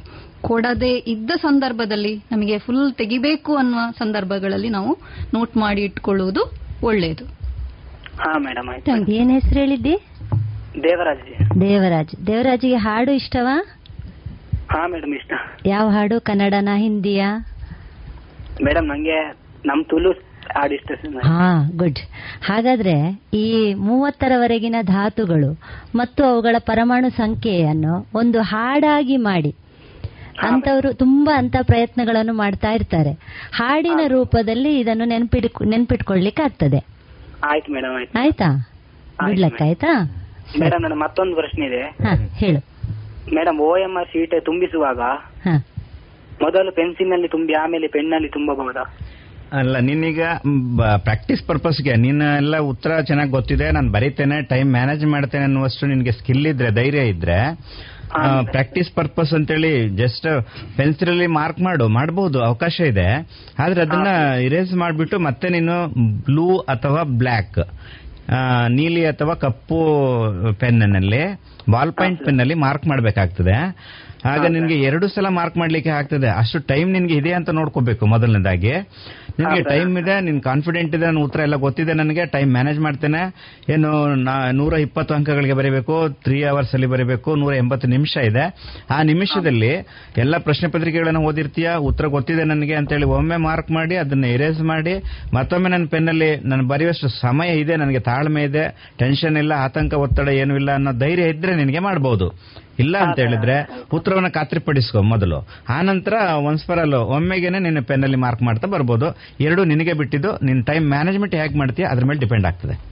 ಹಾ ಸರ್ ಆಯ್ತು sir. Good all the best okay next. ಗಣಿತ ಮುಂದುವರಿಸಿ ಅಂಕಗಳು ನಲವತ್ತರಲ್ಲಿದ್ದದ್ದು ಎಂಬತ್ತಕ್ಕೆ ಕನ್ವರ್ಟ್ ಆಗ್ತದೆ. ನಲವತ್ತರಲ್ಲಿ ಎಷ್ಟು ಮಾರ್ಕ್ ತೆಗೆದಿದ್ದೀರಾ? ಅದಕ್ಕೆ ಎರಡರಿಂದ ಗುಣಿಸಿದ್ರೆ ಅದು ಎಂಬತ್ತಕ್ಕಾಯ್ತು. ಅದಕ್ಕೆ ಮತ್ತೆ ನಿಮ್ಮ ಶಾಲೆಯಿಂದ ಕೊಟ್ಟಂತಹ ಆಂತರಿಕ ಮೌಲ್ಯಮಾಪನದ ಇಪ್ಪತ್ತು ಅಂಕಗಳು ಸೇರಿ ನೂರು ಅಂಕ ಆಗಿ ಬದಲಾಗ್ತದೆ. ಇದು ಎಲ್ಲ ಕೋರ್ ಸಬ್ಜೆಕ್ಟಿಗೂ ಅನ್ವಯ ಆಗ್ತದೆ. ಇನ್ನು ನಮಗೆ ಗಣಿತಕ್ಕೆ ಸಂಬಂಧಿಸಿದಂತೆ ಪಿಂಕ್ ಬಣ್ಣದ, ಗುಲಾಬಿ ಬಣ್ಣದ ಓಎಂಆರ್ ಶೀಟ್ ಇರ್ತದೆ. ಅದರಲ್ಲಿ ನಿಮ್ಮ ಫೋಟೋ ಮತ್ತು ನಿಮ್ಮ ರಿಜಿಸ್ಟರ್ ನಂಬರ್ ಇರ್ತದೆ. ಅಲ್ಲಿ ಒಂದರಿಂದ ನಲವತ್ತು ನಂಬರ್ ಇರ್ತದೆ, ಕ್ವೆಶನ್ ನಂಬರ್ಸ್. ಅಂದರೆ ಗಣಿತದ ಪ್ರಶ್ನೆಗಳು ಒಂದರಿಂದ ನಲವತ್ತರ ತನಕ ಇರ್ತದೆ. ನೀನು ನೀವೆಲ್ಲ ವಿದ್ಯಾರ್ಥಿಗಳು ಶೇಡ್ ಮಾಡುವಾಗ ಅಲ್ಲಿ ಬಹಳಷ್ಟು ಜಾಗ್ರತೆ ವಹಿಸಿ, ನಿಮಗೆ ಯಾವುದು ಸರಿ ಅಂತ ಉತ್ತರ ಅನಿಸಿದೆ ಆ ಲೈನ್ ತಪ್ಪು ಬಾರ್ದು. ಅದಕ್ಕೆ ಬೇಕಾಗಿ ನೀವು ಒಂದು ಸ್ಕೇಲ್ ಯೂಸ್ ಮಾಡೋದು ಒಳ್ಳೇದು ಅಂತ ನನ್ನ ಅಭಿಪ್ರಾಯ. ಸ್ಕೇಲ್ ಯೂಸ್ ಮಾಡಿ, ಕೆಳಗಿನ ಲೈನ್ಗೆ ಸ್ಕೇಲ್ ಇಟ್ಟು ನೀವು ಎಲ್ಲಿ ಶೇಡ್ ಮಾಡ್ತಾ ಇದ್ದೀರಾ, ಆ ಲೈನ್ ಕರೆಕ್ಟ್ ಇರೋ ಹಾಗೆ. ಅಂದ್ರೆ ತಪ್ಪಿ ನೀವು ಶೇಡ್ ಮಾಡಿ ಬಿಟ್ರೆ ಮತ್ತೆ ಇಲ್ಲಿ ಉಜ್ಜುವ ಅಥವಾ ವೈಟ್ನರ್ ಹಾಕುವ ಅವಕಾಶ ಇಲ್ಲ. ಹಾಗಾಗಿ ಆ ಶೇಡ್ ಮಾಡುವ ಲೈನ್ ಸ್ವಲ್ಪ ನಾವು ಎಷ್ಟು ಪರ್ಫೆಕ್ಟ್ ಇದ್ರೂ ಹತ್ತಿರ ಹತ್ತಿರ ಇರುವಾಗ ಸ್ವಲ್ಪ ಕಣ್ಣು ತಪ್ಪುವ ಚಾನ್ಸಸ್ ಇರ್ತದೆ. ಬಹಳ ಎಚ್ಚರಿಕೆ ವಹಿಸಿ. ಇನ್ನು ನಾನು ಪಾಠವಾರು ಅಂಕಗಳ ಕುರಿತು ಹೇಳೋದಿದ್ರೆ ಮಾಡೆಲ್ ಎರಡರ ಪ್ರಕಾರ ನಮ್ಮಲ್ಲಿರುವ ಹನ್ನೊಂದು ಪಾಠಕ್ಕೆ ಸರಾಸರಿ ತಗೊಂಡ್ರೆ ನಾಲ್ಕು ಅಂಕಗಳು. ಪ್ರತಿ ಪಾಠದಿಂದ ನಾಲ್ಕು ಪ್ಲಸ್ ತ್ರೀ ಆರ್ ನಾಲ್ಕು ಮೈನಸ್ ತ್ರೀ ಆಗಬಹುದು. ಅಂದ್ರೆ ಕನಿಷ್ಠ ಒಂದು ಅಂಕದ ಪ್ರಶ್ನೆ ಯಾವುದಾದ್ರೂ ಪಾಠದಿಂದ ಬರಬಹುದು, ಗರಿಷ್ಠ ಏಳು, ಎಂಟು ಅಂಕದ್ದು ಕೂಡ ಬರಬಹುದು. ಈಗ ಮಾಡೆಲ್ ಎರಡರಲ್ಲಿ ನಮ್ಮ ಅರಿಥ್ಮೆಟಿಕ್ ಪ್ರೋಗ್ರೆಷನ್ ಸಮಾಂತರ ಶ್ರೇಣಿಯಿಂದ ಐದು ಅಂಕದ ಪ್ರಶ್ನೆ, ಎರಡನೇ ಚಾಪ್ಟರ್ ತ್ರಿಭುಜಗಳು ಟ್ರಯಾಂಗಲ್ಸ್ ಇಂದ ಎಂಟು ಅಂಕದ್ದು, ಎರಡು ಚರಾಕ್ಷರ ಲೀನಿಯರ್ ಪ್ಯಾರ ಇಕ್ವೇಶನ್ಸ್ ಅದರಲ್ಲಿ ಮೂರು ಪ್ರಶ್ನೆ, ಮೂರು ಅಂಕದ ಪ್ರಶ್ನೆ ಸರ್ಕಲ್ಸ್ ಇಂದ ಮೂರು ಅಂಕಗಳು ಕನ್ಸ್ಟ್ರಕ್ಷನ್ ರಚನೆಯಲ್ಲಿ ಒಂದು ಅಂಕದ ಪ್ರಶ್ನೆ ಬಂದಿತ್ತು. ನಿರ್ದೇಶಾಂಕ ರೇಖಾಗಣಿತ ಕೋಆರ್ಡಿನೇಟ್ ಜೊಮೆಟ್ರಿಯಿಂದ ನಾಲ್ಕು ಅಂಕದ ಪ್ರಶ್ನೆ. ಮತ್ತೆ ಟ್ರಿಗ್ನೋಮೆಟ್ರಿಯ ಎರಡು ಪಾಠ ದೊಡ್ಡ ಪಾಠ ಇತ್ತು. ಆದರೆ ಅದರಿಂದ ಮೂರು ಅಂಕದ ಪ್ರಶ್ನೆ ಬಂದಿದೆ. ಸಂಖ್ಯಾಶಾಸ್ತ್ರದಿಂದ ಮೂರು ಅಂಕದ ಪ್ರಶ್ನೆ. ವರ್ಗ ಸಮೀಕರಣದಿಂದ ಐದು ಅಂಕ. ಮತ್ತೆ ಸರ್ಫೇಸ್ ಏರಿಯಾ ಪ್ರಶ್ನೆ ಇದೆ ಮೇಡಮ್ ನಮಸ್ತೆ. ಹಲೋ ನಮಸ್ತೆ ನಾನು ಶ್ರೇಯಸ್ ಅಂತ. ಶ್ರೇಯಸ್ ಎಲ್ಲಿಂದಮ್ಮ? ಪುತ್ತೂರಿಂದ ಸಂತ ಫಿಲಿಮಿನ ಪ್ರೌಢಶಾಲೆಯಿಂದ. ಹಾ ಹೇಳು ಗುಡ್ ನಮಗೆ ಮ್ಯಾಥ್ಸ್ ಅಲ್ಲಿ ಎಲ್ಲ ಲೆಕ್ಕವನ್ನು ವರ್ಕೌಟ್ ಮಾಡ್ಲಿಕ್ಕೆ ಇರೋ ಕಾರಣ. ನಮಗೆ ಸಪರೇಟ್ ಅಂತ ಪೇಪರ್ ಶೀಟ್ ಕೊಡ್ತಾರೆ ಮ್ಯಾಮ್ ವರ್ಕೌಟ್ ಮಾಡ್ಲಿಕ್ಕೆ. ಆ, ಶ್ರೇಯಸ್ ಮ್ಯಾಥ್ಸ್ ಅಲ್ಲಿ ವರ್ಕೌಟ್ ಮಾಡ್ಲಿಕ್ಕೆ ಇರುವ ಕಾರಣ ಖಂಡಿತ ನಿನಗೆ ವರ್ಕೌಟ್ ಮಾಡ್ಲಿಕ್ಕೆ ಕ್ವಶನ್ ಪೇಪರ್ ಅಲ್ಲೇ ಅವಕಾಶ ಇರ್ತದೆ ಸ್ಪೇಸ್ ಇರ್ತದೆ. ಆ ಭಯ ಬೇಡ ವರ್ಕೌಟ್ ಮಾಡ್ಲಿಕ್ಕೆ ನಾವು ಹೊರಗಡೆಯಿಂದ ಯಾವುದೇ ಪೇಪರ್ ತಗೊಂಡು ಹೋಗ್ಲಿಕ್ಕಿಲ್ಲ. ಅಲ್ಲಿ ಕೊಟ್ಟ ಪೇಪರ್ ಅಲ್ಲೇ ವರ್ಕೌಟ್ ಮಾಡ್ಲಿಕ್ಕೆ ಸಾಕಷ್ಟು ಸ್ಥಳಾವಕಾಶ ಇರ್ತದೆ ಆಯ್ತಾ? ಮ್ಯಾಮ್ ಇನ್ನೊಂದು ಮ್ಯಾಮ್ ಹಾ ಹೇಳಮ್ಮ. ನಾವೀಗ ಕ್ವಶನ್ ಪೇಪರ್ ಅಲ್ಲಿ ಈಗ ಮ್ಯಾಥ್ಸ್ ಅಲ್ಲಿ ನಮ್ಗೆ ಗೊತ್ತಿದ್ದ ನಾವು ಮಾಡಿಕೊಂಡು ಹೋಗ್ತೇವಲ್ಲ? ಕೆಲವೊಂದು ನಮಗೆ ಕ್ವಶನ್ ಗೊತ್ತಿರುದಿಲ್ಲ. ಈಗ. ಕ್ವಶನ್ ಪೇಪರ್ ನಾವು ಆ ಕ್ವಶನ್ ಒಂದು ರೌಂಡ್ ಅಪ್ ಹಾಕಿ ಮತ್ತೆ ನಮ್ಗೆ ಬಿಟ್ಟಿದೆ ಅಂತ ನೆನಪಾಗ್ಲಿಕ್ಕೆ ಹಾಗೆ ಮಾಡ್ಬೋದಾ? ಮಾಡ್ಬೋದು. ಮಾಡ್ಬೋದಲ್ಲ ಮಾಡ್ಬೋದು ಆಯ್ತಾ? ಯಾಕಂದ್ರೆ ಕ್ವಶನ್ ಪೇಪರ್ ಅಲ್ಲಿ ಅಂತ ಹಾಗೇನು ma'am? ಇಲ್ಲ ಯಾಕೆ ಗೊತ್ತಾ? ಈ ಸಲ ಕ್ವಶನ್ ಪೇಪರ್ ಅಲ್ಲಿ ವರ್ಕೌಟ್ ಮಾಡ್ಲಿಕ್ಕೆ ಅವಕಾಶ ಇರುವ ಕಾರಣ ನೀನು ಇಲ್ಲಿ? ಒಎಂಆರ್ ಅಲ್ಲಿ ಗುರುತಿಸುವ ಕಾರಣ ನೀನು ನಿನಗೆ ಆಗಿದೆ ಇಲ್ವಾ ಅಂತ ನಿನ್ನ ಕೇಳಪ್ಪ ಪ್ರಶ್ನೆಗೆ ಉತ್ತರ ಕೇಳ್ಕೊ ಮತ್ತೆ ನಿನ್ ಪ್ರಶ್ನೆ ಕೇಳ. ಹಾ. ನಿನ್ನ ಅವಾಗ ನಿನ್ನ ಅವಗಾಹನೆಗೆ ಬೇಕಾಗಿ ನೀನು ನೀನು ಬರ್ದಿದ್ಯಾ ಇಲ್ವಾ ಅಂತ ನೋಟ್ ಮಾಡ್ಕೊಳ್ಬಹುದಮ್ಮ ಹಾ ಆಯ್ತು ಮ್ಯಾಮ್ ಈಗ ಕೇಳ ಪ್ರಶ್ನೆ ಏನಾದ್ರೂ ಇದೆಯಾ? ಇಲ್ಲ ಇಲ್ಲ. ಹಾ ಈಗ ನಿನ್ಗೆ ಇನ್ನೊಂದು ಅಲ್ಲಿ ಕ್ವಶನ್ ಪೇಪರ್ ನಿನ್ ಮಾರ್ಕ್ ಮಾಡ್ಕೊಳ್ಳೋದ್ರಿಂದ ನಿನ್ನ ಒಂದು ಅನುಕೂಲಕ್ಕೆ ಮಾಡ್ತೀನಿ ನನಗೆ ಏನು ಯಾವ್ದು ಆಗಿದೆ ಯಾವ್ದು ಆಗ್ಲಿ ಅಂತ ನೋಡ್ಕೊಳ್ಳಿಕ್ಕೆ. ಮತ್ತೆ ಇಲ್ಲಿ ನಿನ್ನ ಇವ್ಯಾಲ್ಯೂಯೇಷನ್ ಆಗುವಂತ ಮೌಲ್ಯಮಾಪನ ಮಾಡುವಂತದ್ದು ಒ ಎಂ ಆರ್ ಶೀಟ್ನ. ಸೊ ಹಾಗಾಗಿ ಕ್ವಶನ್ ಪೇಪರ್ ಏನು ಇಲ್ಲಿ ಇವ್ಯಾಲ್ಯೂಯೇಷನ್ ಮಾಡೋದಿಲ್ಲ ಮೌಲ್ಯಮಾಪನ ಮಾಡೋದಿಲ್ಲ. ಆ ದೃಷ್ಟಿಯಿಂದ ಒ ಎಂ ಆರ್ ಶೀಟು ತುಂಬಾ ಅಚ್ಚುಕಟ್ಟಾಗಿರುವಾಗೆ ನೋಡ್ಕೋಬೇಕು. ಅಲ್ಲಿ ಯಾವುದೇ ಗೊಂದಲ ಆಗದ ಆಗ್ಬಾರ್ದು. ಮತ್ತೆ ನೀನೇನಾದ್ರೂ ಕೈತಪ್ಪಿನಿಂದ ಕಣ್ತಪ್ಪಿನಿಂದೆಲ್ಲ ಒಂದನ್ನ ಎರಡು ಸಲ ಏನಾದ್ರೂ ಮಾರ್ಕ್ ಮಾಡಿ ಅದನ್ನೇನೋ ಮಾಡ್ಲಿಕ್ಕೆ ಹೋಗಿ ಅಂತದೆಲ್ಲ ಮಾಡ್ಲಿಕ್ಕೆ ಹೋಗ್ಬೇಡ. ಒನ್ ಆರ್ ಟು ಏನಾದ್ರೂ ಆಗದಾಗೆ ನೋಡ್ಕೋಬೇಕು ನೀನು. ಹಾಗಿದ್ರು ಮತ್ತೆ ಉಳಿದದ್ದನ್ನಾದ್ರೂ ಚೆನ್ನಾಗಿ ಉತ್ತರ ಮಾಡ್ಲಿಕ್ಕೆ ಹೋಗು ಉತ್ತರ ಅದು ಮಾರ್ಕ್ ಮಾಡ್ಲಿಕ್ಕೆ ಹೋಗು ಶೇಡ್ ಮಾಡ್ಲಿಕ್ಕೆ ಹೋಗು. ಓಎಂಆರ್ ಅಲ್ಲಿ ನೀನು ತಪ್ಪಿ ಕೂಡ ಬೇರೆ ಗುರುತು ಹಾಕ್ಬೇಡ. ಶೇಡಿಂಗ್ ಮಾತ್ರ. ಯಾವುದೇ ಕ್ವಶನ್ಗೆ ಕ್ವಶನ್ ನಂಬರ್ಗೆ ಗುರುತು ಮಾಡಬೇಡ ಓಎಂಆರ್ ಅಲ್ಲ ಆಯ್ತಾ? ಶೇಡಿಂಗ್ ಓನ್ಲಿ ಹಾ? ಕ್ವಶನ್ ಪೇಪರ್ ನಿನ್ ಮಾರ್ಕ್ ಮಾಡ್ಕೋಬಹುದು ನಿನ್ನ ರೆಫರೆನ್ಸ್ಗೆ ಬಟ್ ಇಲ್ಲಿ ಒ ಎಂ ಆರ್ ಶೀಟ್ ಅಲ್ಲೆಲ್ಲ ಅಂದಾಜಿಗೆ ಅದಕ್ಕೆ ಇದಕ್ಕೆಲ್ಲ ಮಾರ್ಕ್ ಮಾಡ್ಲಿಕ್ಕೆ ಹೋಗ್ಬೇಡ. ಸರಿಯಾದ ಉತ್ತರ ಕನ್ಫರ್ಮ್ ಆಗಿದೆ ಅಂದ ತಕ್ಷಣ ಅದನ್ನ ನೀನ್ ಶೇಡ್ ಮಾಡ್ತಾ ಹೋಗು. ಗುಡ್ ಮುಂದುವರ್ಸಿ ಮೇಡಮ್ ಸರ್ಫೇಸ್ ಏರಿಯಾದಿಂದ ಐದು ಅಂಕದ ಪ್ರಶ್ನೆಗಳು ಬರಬಹುದು ಇದು ಮಾಡೆಲ್ ಎರಡರಲ್ಲಿ ಬಂದದ್ದು. ಇದರಲ್ಲಿ ಪ್ಲಸ್ ಮೈನಸ್ ಆಗಬಹುದು ಅಂತ ನಾನು ಆಗ್ಲೇ ಹೇಳಿದ್ದೆ. ಇಲ್ಲಿ ನಿಮಗೊಂದು ಗಣಿತದಲ್ಲಿ ನಾವು ವರ್ಷ ಇಡೀ ಪ್ರಮೇಯ ಕಲ್ತು ಕಲ್ತು ಕಲ್ತು ಎಲ್ಲ ತಯಾರಾದಾಗ ಈಗ ಪ್ರಮೇಯ ಏನಪ್ಪಾ ಅಂತ ಒಂದು ಪ್ರಶ್ನೆ ಇರ್ತದೆ. ಮಕ್ಕಳೇ, ನೀವು ಕಲ್ತದಕ್ಕೆ ಯಾವತ್ತೂ ಬೇಜಾರು ಮಾಡಬೇಡಿ. ಅದು ಯಾವತ್ತೂ ನಿಮಗೆ ಒಂದಲ್ಲ, ಒಂದು ಸಂದರ್ಭದಲ್ಲಿ ನಿಮ್ಮ ಕೈ ಹಿಡಿತದೆ, ನಿಮ್ಮ ಉಪಯೋಗಕ್ಕೆ ಬರ್ತದೆ. ಇಲ್ಲಿ ಪರೀಕ್ಷೆಯಲ್ಲಿ ಪ್ರಮೇಯಕ್ಕೆ ಸಂಬಂಧಿಸಿದಂತೆ ಹೇಳಿಕೆ ಕೊಟ್ಟು ಡ್ಯಾಶ್ ಕೊಡ್ಬೋದು. ಉದಾಹರಣೆಗೆ, ತೇಲ್ಸ್ ಪ್ರಮೇಯದ ಹೇಳಿಕೆ ಕೊಟ್ಟು ಕೊನೆಯ ಅಂಶವನ್ನು ಡ್ಯಾಶ್ ಕೊಟ್ಟು ನಾಲ್ಕು ಆಪ್ಷನ್ ಕೊಡಬಹುದು ಪೈಥಾಗೊರಸ್ ಥಿಯರಮ್ ಇದ್ದು ಸ್ಟೇಟ್ಮೆಂಟ್ ಕೊಟ್ಟು ಲಾಸ್ಟ್ಗೆ ಡ್ಯಾಶ್ ಕೊಟ್ಟು, ನಾಲ್ಕು ಆಪ್ಷನ್ ಕೊಟ್ಟು ಸರಿಯಾದ ಉತ್ತರ ಬರೀಲಿಕ್ಕೆ ಇರಬಹುದು ಮತ್ತೆ ಅದರ ಅಪ್ಲಿಕೇಶನ್ ಇರಬಹುದು ಉದಾಹರಣೆಗೆ ಪೈಥಾಗೊರಸ್ ಥಿಯರಮ್ ಅಲ್ಲಿ ಒಂದು ರೈಟ್ ಆಂಗಲ್ ಟ್ರಯಾಂಗಲ್ ಅಲ್ಲಿ three sides three four five ಕೊಟ್ಟು A B C right angle triangle ಅಲ್ಲಿ B ninety degree A B three B C four A C five centimetre ಇದ್ದು, ಅಲ್ಲಿ ಬಿ ಇಂದ ಒಂದು ಪರ್ಪೆಂಡಿಕ್ಯುಲರ್ ಎಳ್ದಾಗ ಎ ಸಿಗೆ ಅಲ್ಲಿರುವ ಪಾರ್ಟ್ ಎಡಿ ಎಸಿಯ ಒಂದು ತುಂಡು ಎಡಿ ಇನ್ನೊಂದು ತುಂಡು ಡಿಸಿ. ಎಡಿ ಎಷ್ಟು ಅಂತ ಪ್ರಶ್ನೆ ಇದೆ ಮೇಡಮ್ ಹಲೋ. ನಮಸ್ತೆ ಮೇಡಮ್ ನಮಸ್ತೆ. ನನ್ನ ಹೆಸರು ಜುಮಾನ ಫಾತಿಮಾ ಅಂತ. ನಾನು ಸರ್ಕಾರಿ ಪ್ರೌಢಶಾಲೆ ಹಿರಬಂಡಾಡಿಲಿ ಹತ್ತನೇ ತರಗತಿಯಲ್ಲಿ ಕಲಿತಿದ್ದೀನಿ. ಮೇಡಮ್ ನನ್ನ ಪ್ರಶ್ನೆ ಏನಂದ್ರೆ ವಿಜ್ಞಾನದಲ್ಲಿ ವಕ್ರೀಭವನ ಸೂಚ್ಯಂಕ ಕೋಷ್ಟಕ ಇದೆ ಅಲ್ಲ ಮ್ಯಾಮ್ ಅದರಲ್ಲಿ ಮಾಧ್ಯಮ ಮತ್ತು ವಕ್ರೀಭವನದ ಸೂಚಕವನ್ನು ಕೊಟ್ಟಿರ್ತಾರೆ ಉದಾಹರಣೆಗೆ ಗಾಳಿದ್ದು ಒಂದು ಪಾಯಿಂಟ್ ಜೀರೋ ಜೀರೋ ತ್ರೀ ನೀರಿದ್ದು ಒಂದು ಪಾಯಿಂಟ್ ಮೂರು ಮೂರು ಹೀಗೆ ಕೊಟ್ಟಿರ್ತಾರಲ್ವಾ. ಇವುಗಳಿಗೆ ಸಂಬಂಧಿಸಿದ ಹಾಗೆ ವಕ್ರೀಭವನ ಸೂಚ್ಯಂಕ ಕಂಡುಹಿಡಿಯುವ ಪ್ರಶ್ನೆ ಕೇಳ್ತಾರ ಅಂತ. ಹಾಗೂ ಈ ಕೋಷ್ಟಕದಲ್ಲಿರುವ ದತ್ತಾಂಶಗಳನ್ನು ನಾವು ಕಲಿಬೇಕಂತ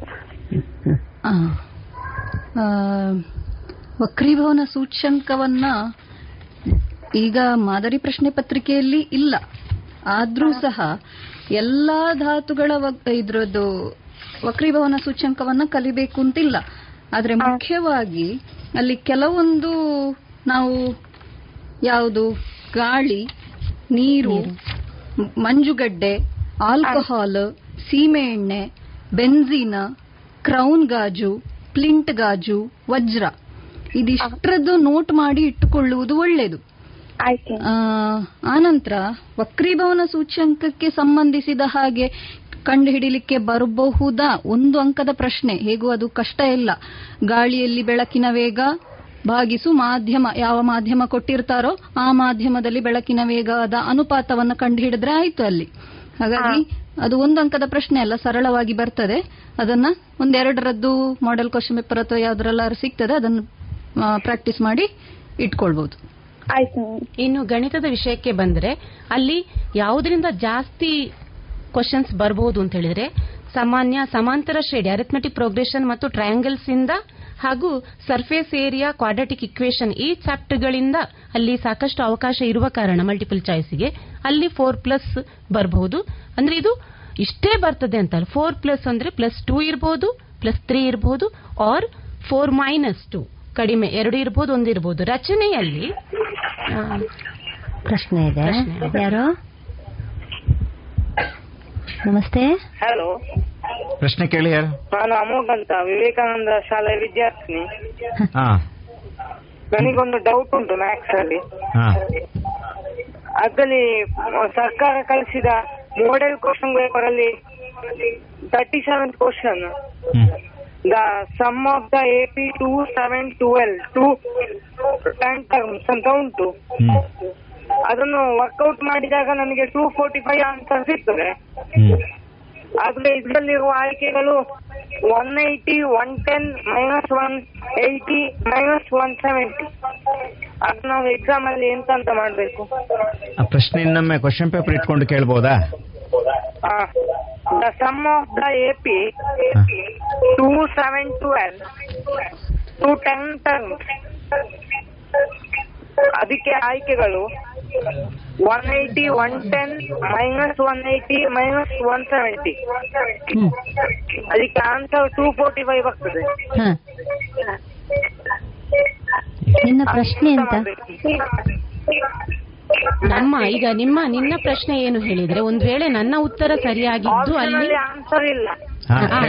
ನೋಡು ಒಂದು ವೇಳೆ ನಿನ್ನ ನಿನ್ನ ಪ್ರಶ್ನೆ ಏನ್ ಹೇಳಿದ್ರೆ ಒಂದು ವೇಳೆ ನಿನ್ನ ಉತ್ತರ ಸರಿ ಆಗಿದ್ದು ಅಲ್ಲಿ ಇಲ್ಲ ಅನ್ನುವ ನಿನ್ಗೆ ಭಯ ಇದ್ರೆ ನೋಡು ಕ್ವಶನ್ ಪೇಪರ್ ಅಲ್ಲಿ ತಪ್ಪು ಬಂದಿದ್ರೆ ಆ ಉತ್ತರಕ್ಕೆ ನಿಂಗೆ ಮುಂದಕ್ಕೆ ಖಂಡಿತ ಮಾರ್ಕ್ಸ್ ಸಿಕ್ಕೇ ಸಿಗ್ತದೆ. ಗ್ರೇಸ್ ಮಾರ್ಕ್ಸ್ ಸಿಕ್ಕೇ ಸಿಗ್ತದೆ. ಆ ಭಯ ಬೇಡ ಆಯ್ತಾ? ಅಂತದ ಆಗುದೇ ಇಲ್ಲ.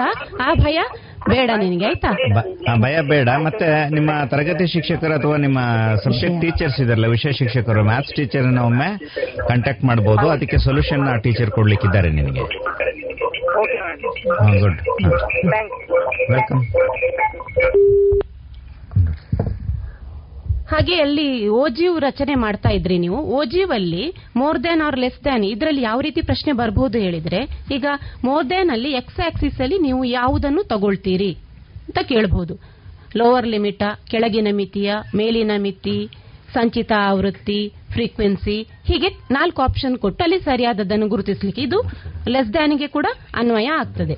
ಹಾಗೆ ನಾನು ಆಗ ಪೈಥಾಗೊರಸ್ ಥಿಯರಮ್ ಒಂದು ಲೆಕ್ಕ ಹೇಳಿದ್ರಲ್ಲಿ, ವಿಕರ್ಣದ ಪಾಲುಗಳನ್ನು ಕಂಡುಹಿಡಿಯೋದು ಹೇಗೆ ಅಂತ. ಎ ಡಿ ಎಷ್ಟು ಡಿ ಸಿ ಎಷ್ಟು ಅಂತ ಬಂದಾಗ ಅಲ್ಲಿ ನಿಮಗೆ ಅಲ್ಲಿ ಪ್ರಮೇಯದ ಮಧ್ಯದಲ್ಲಿರುವಂತಹ ಒಂದು ಭಾಗ ಅಲ್ಲಿ ಅಪ್ಲೈ ಮಾಡಬೇಕು. That is A B square is equal to A D into A C ಅಲ್ಲಿ ನಿಮಗೆ ಎ ಬಿ ಗೊತ್ತಿರ್ತದೆ ಎ ಸಿ ಗೊತ್ತಿರ್ತದೆ ಎ ಡಿ ಗೊತ್ತಿರುವುದಿಲ್ಲ. ಹಾಗೆ ಕಂಡುಹಿಡಿಯಲಿಕ್ಕೆ ಸಾಧ್ಯ ಆಗ್ತದೆ. ಈ ರೀತಿ ಪ್ರಮೇಯದ ಅನ್ವಯ ಬರಬಹುದು. ಮತ್ತೆ ಏನಾದರೂ ಸಮಸ್ಯೆ ಡೌಟ್ ಇದ್ರೆ ಕೇಳಿ ಯಾವ್ದಾದ್ರೂ ಈ ವಿಷಯಗಳಲ್ಲಿ ನಿಮಗೆ? ಈಗಾಗಲೇ ಮೂರು ಕೋರ್ ವಿಷಯಕ್ಕೆ ಸಂಬಂಧಿಸಿ ವಿಷಯ ಶಿಕ್ಷಕರು ಸಾಕಷ್ಟು ಮಾಹಿತಿಯನ್ನು ಕೊಟ್ಟಿದ್ದಾರೆ. ಅದಕ್ಕೆ ಸಂದೇಹಗಳನ್ನು ಪ್ರಶ್ನೆಗಳನ್ನು ಕೇಳಿದಂತಹ ಮಕ್ಕಳಿಗೆ ಉತ್ತರವನ್ನು ಕೊಟ್ಟಿದ್ದಾರೆ. ಈಗ ಒಬ್ರು ಮಾಣಿ ಶಾಲೆಯಿಂದ ಒಬ್ರು ಖಂಡಿತ. ಈಗ ದೈಹಿಕ ಶಿಕ್ಷಕರು ನಮ್ಮ ದೈಹಿಕ ಶಿಕ್ಷಣ ಪರಿವೀಕ್ಷಕರು ಪರೀಕ್ಷೆ ತಯಾರಿ ಬಗ್ಗೆ ಮತ್ತೆ ಆಹಾರ ಪದ್ಧತಿ ಹೇಗಿರ್ಬೇಕು ಅನ್ನೋದ್ರ ಬಗ್ಗೆ ಒಂದು ಎರಡು ನಿಮಿಷ ನಿಮಗೆ ಮಾಹಿತಿಯನ್ನು ಕೊಡ್ಲಿಕ್ಕಿದ್ದಾರೆ. ಆನಂತರ ನಾನು ಸಮಪ್ ಮಾಡ್ತೇನೆ. ವಿದ್ಯಾರ್ಥಿಗಳೇ ಹಾಗೂ ಪೋಷಕರೇ ತಮ್ಮ ಮಗ ಅಥವಾ ಮಗಳು ಪರೀಕ್ಷೆಗೆ ತಯಾರಿಯನ್ನು ಸಿದ್ಧತೆಯನ್ನು ಮಾಡಿಕೊಂಡಿದ್ದಾಳೆ ಎಂಬುದಾಗಿ ನಾವು ಭಾವಿಸಿಕೊಂಡಿದ್ದೇವೆ. ಈ ಹಂತದಲ್ಲಿ ಕೊರೋನಾ ಅಲೆಗಳ ಒಂದು ಹರಡುವಿಕೆ ತೀವ್ರಗತಿ ಇರುವಾಗ ಕೊಂಚ ನಿಮ್ಮಲ್ಲಿ ಭಯದ ವಾತಾವರಣ ಇರಬಹುದು. ಈ ವ್ಯತ್ಯಾಸಗಳಲ್ಲಿ ಮಾನಸಿಕವಾಗಿ ಮತ್ತು ದೈಹಿಕವಾಗಿ ನಿಮ್ಮಲ್ಲಿ ಕೆಲವೊಂದು ಬದಲಾವಣೆಗಳು ಆಗಲಿಕ್ಕೆ ಸಾಧ್ಯತೆ ಇದೆ.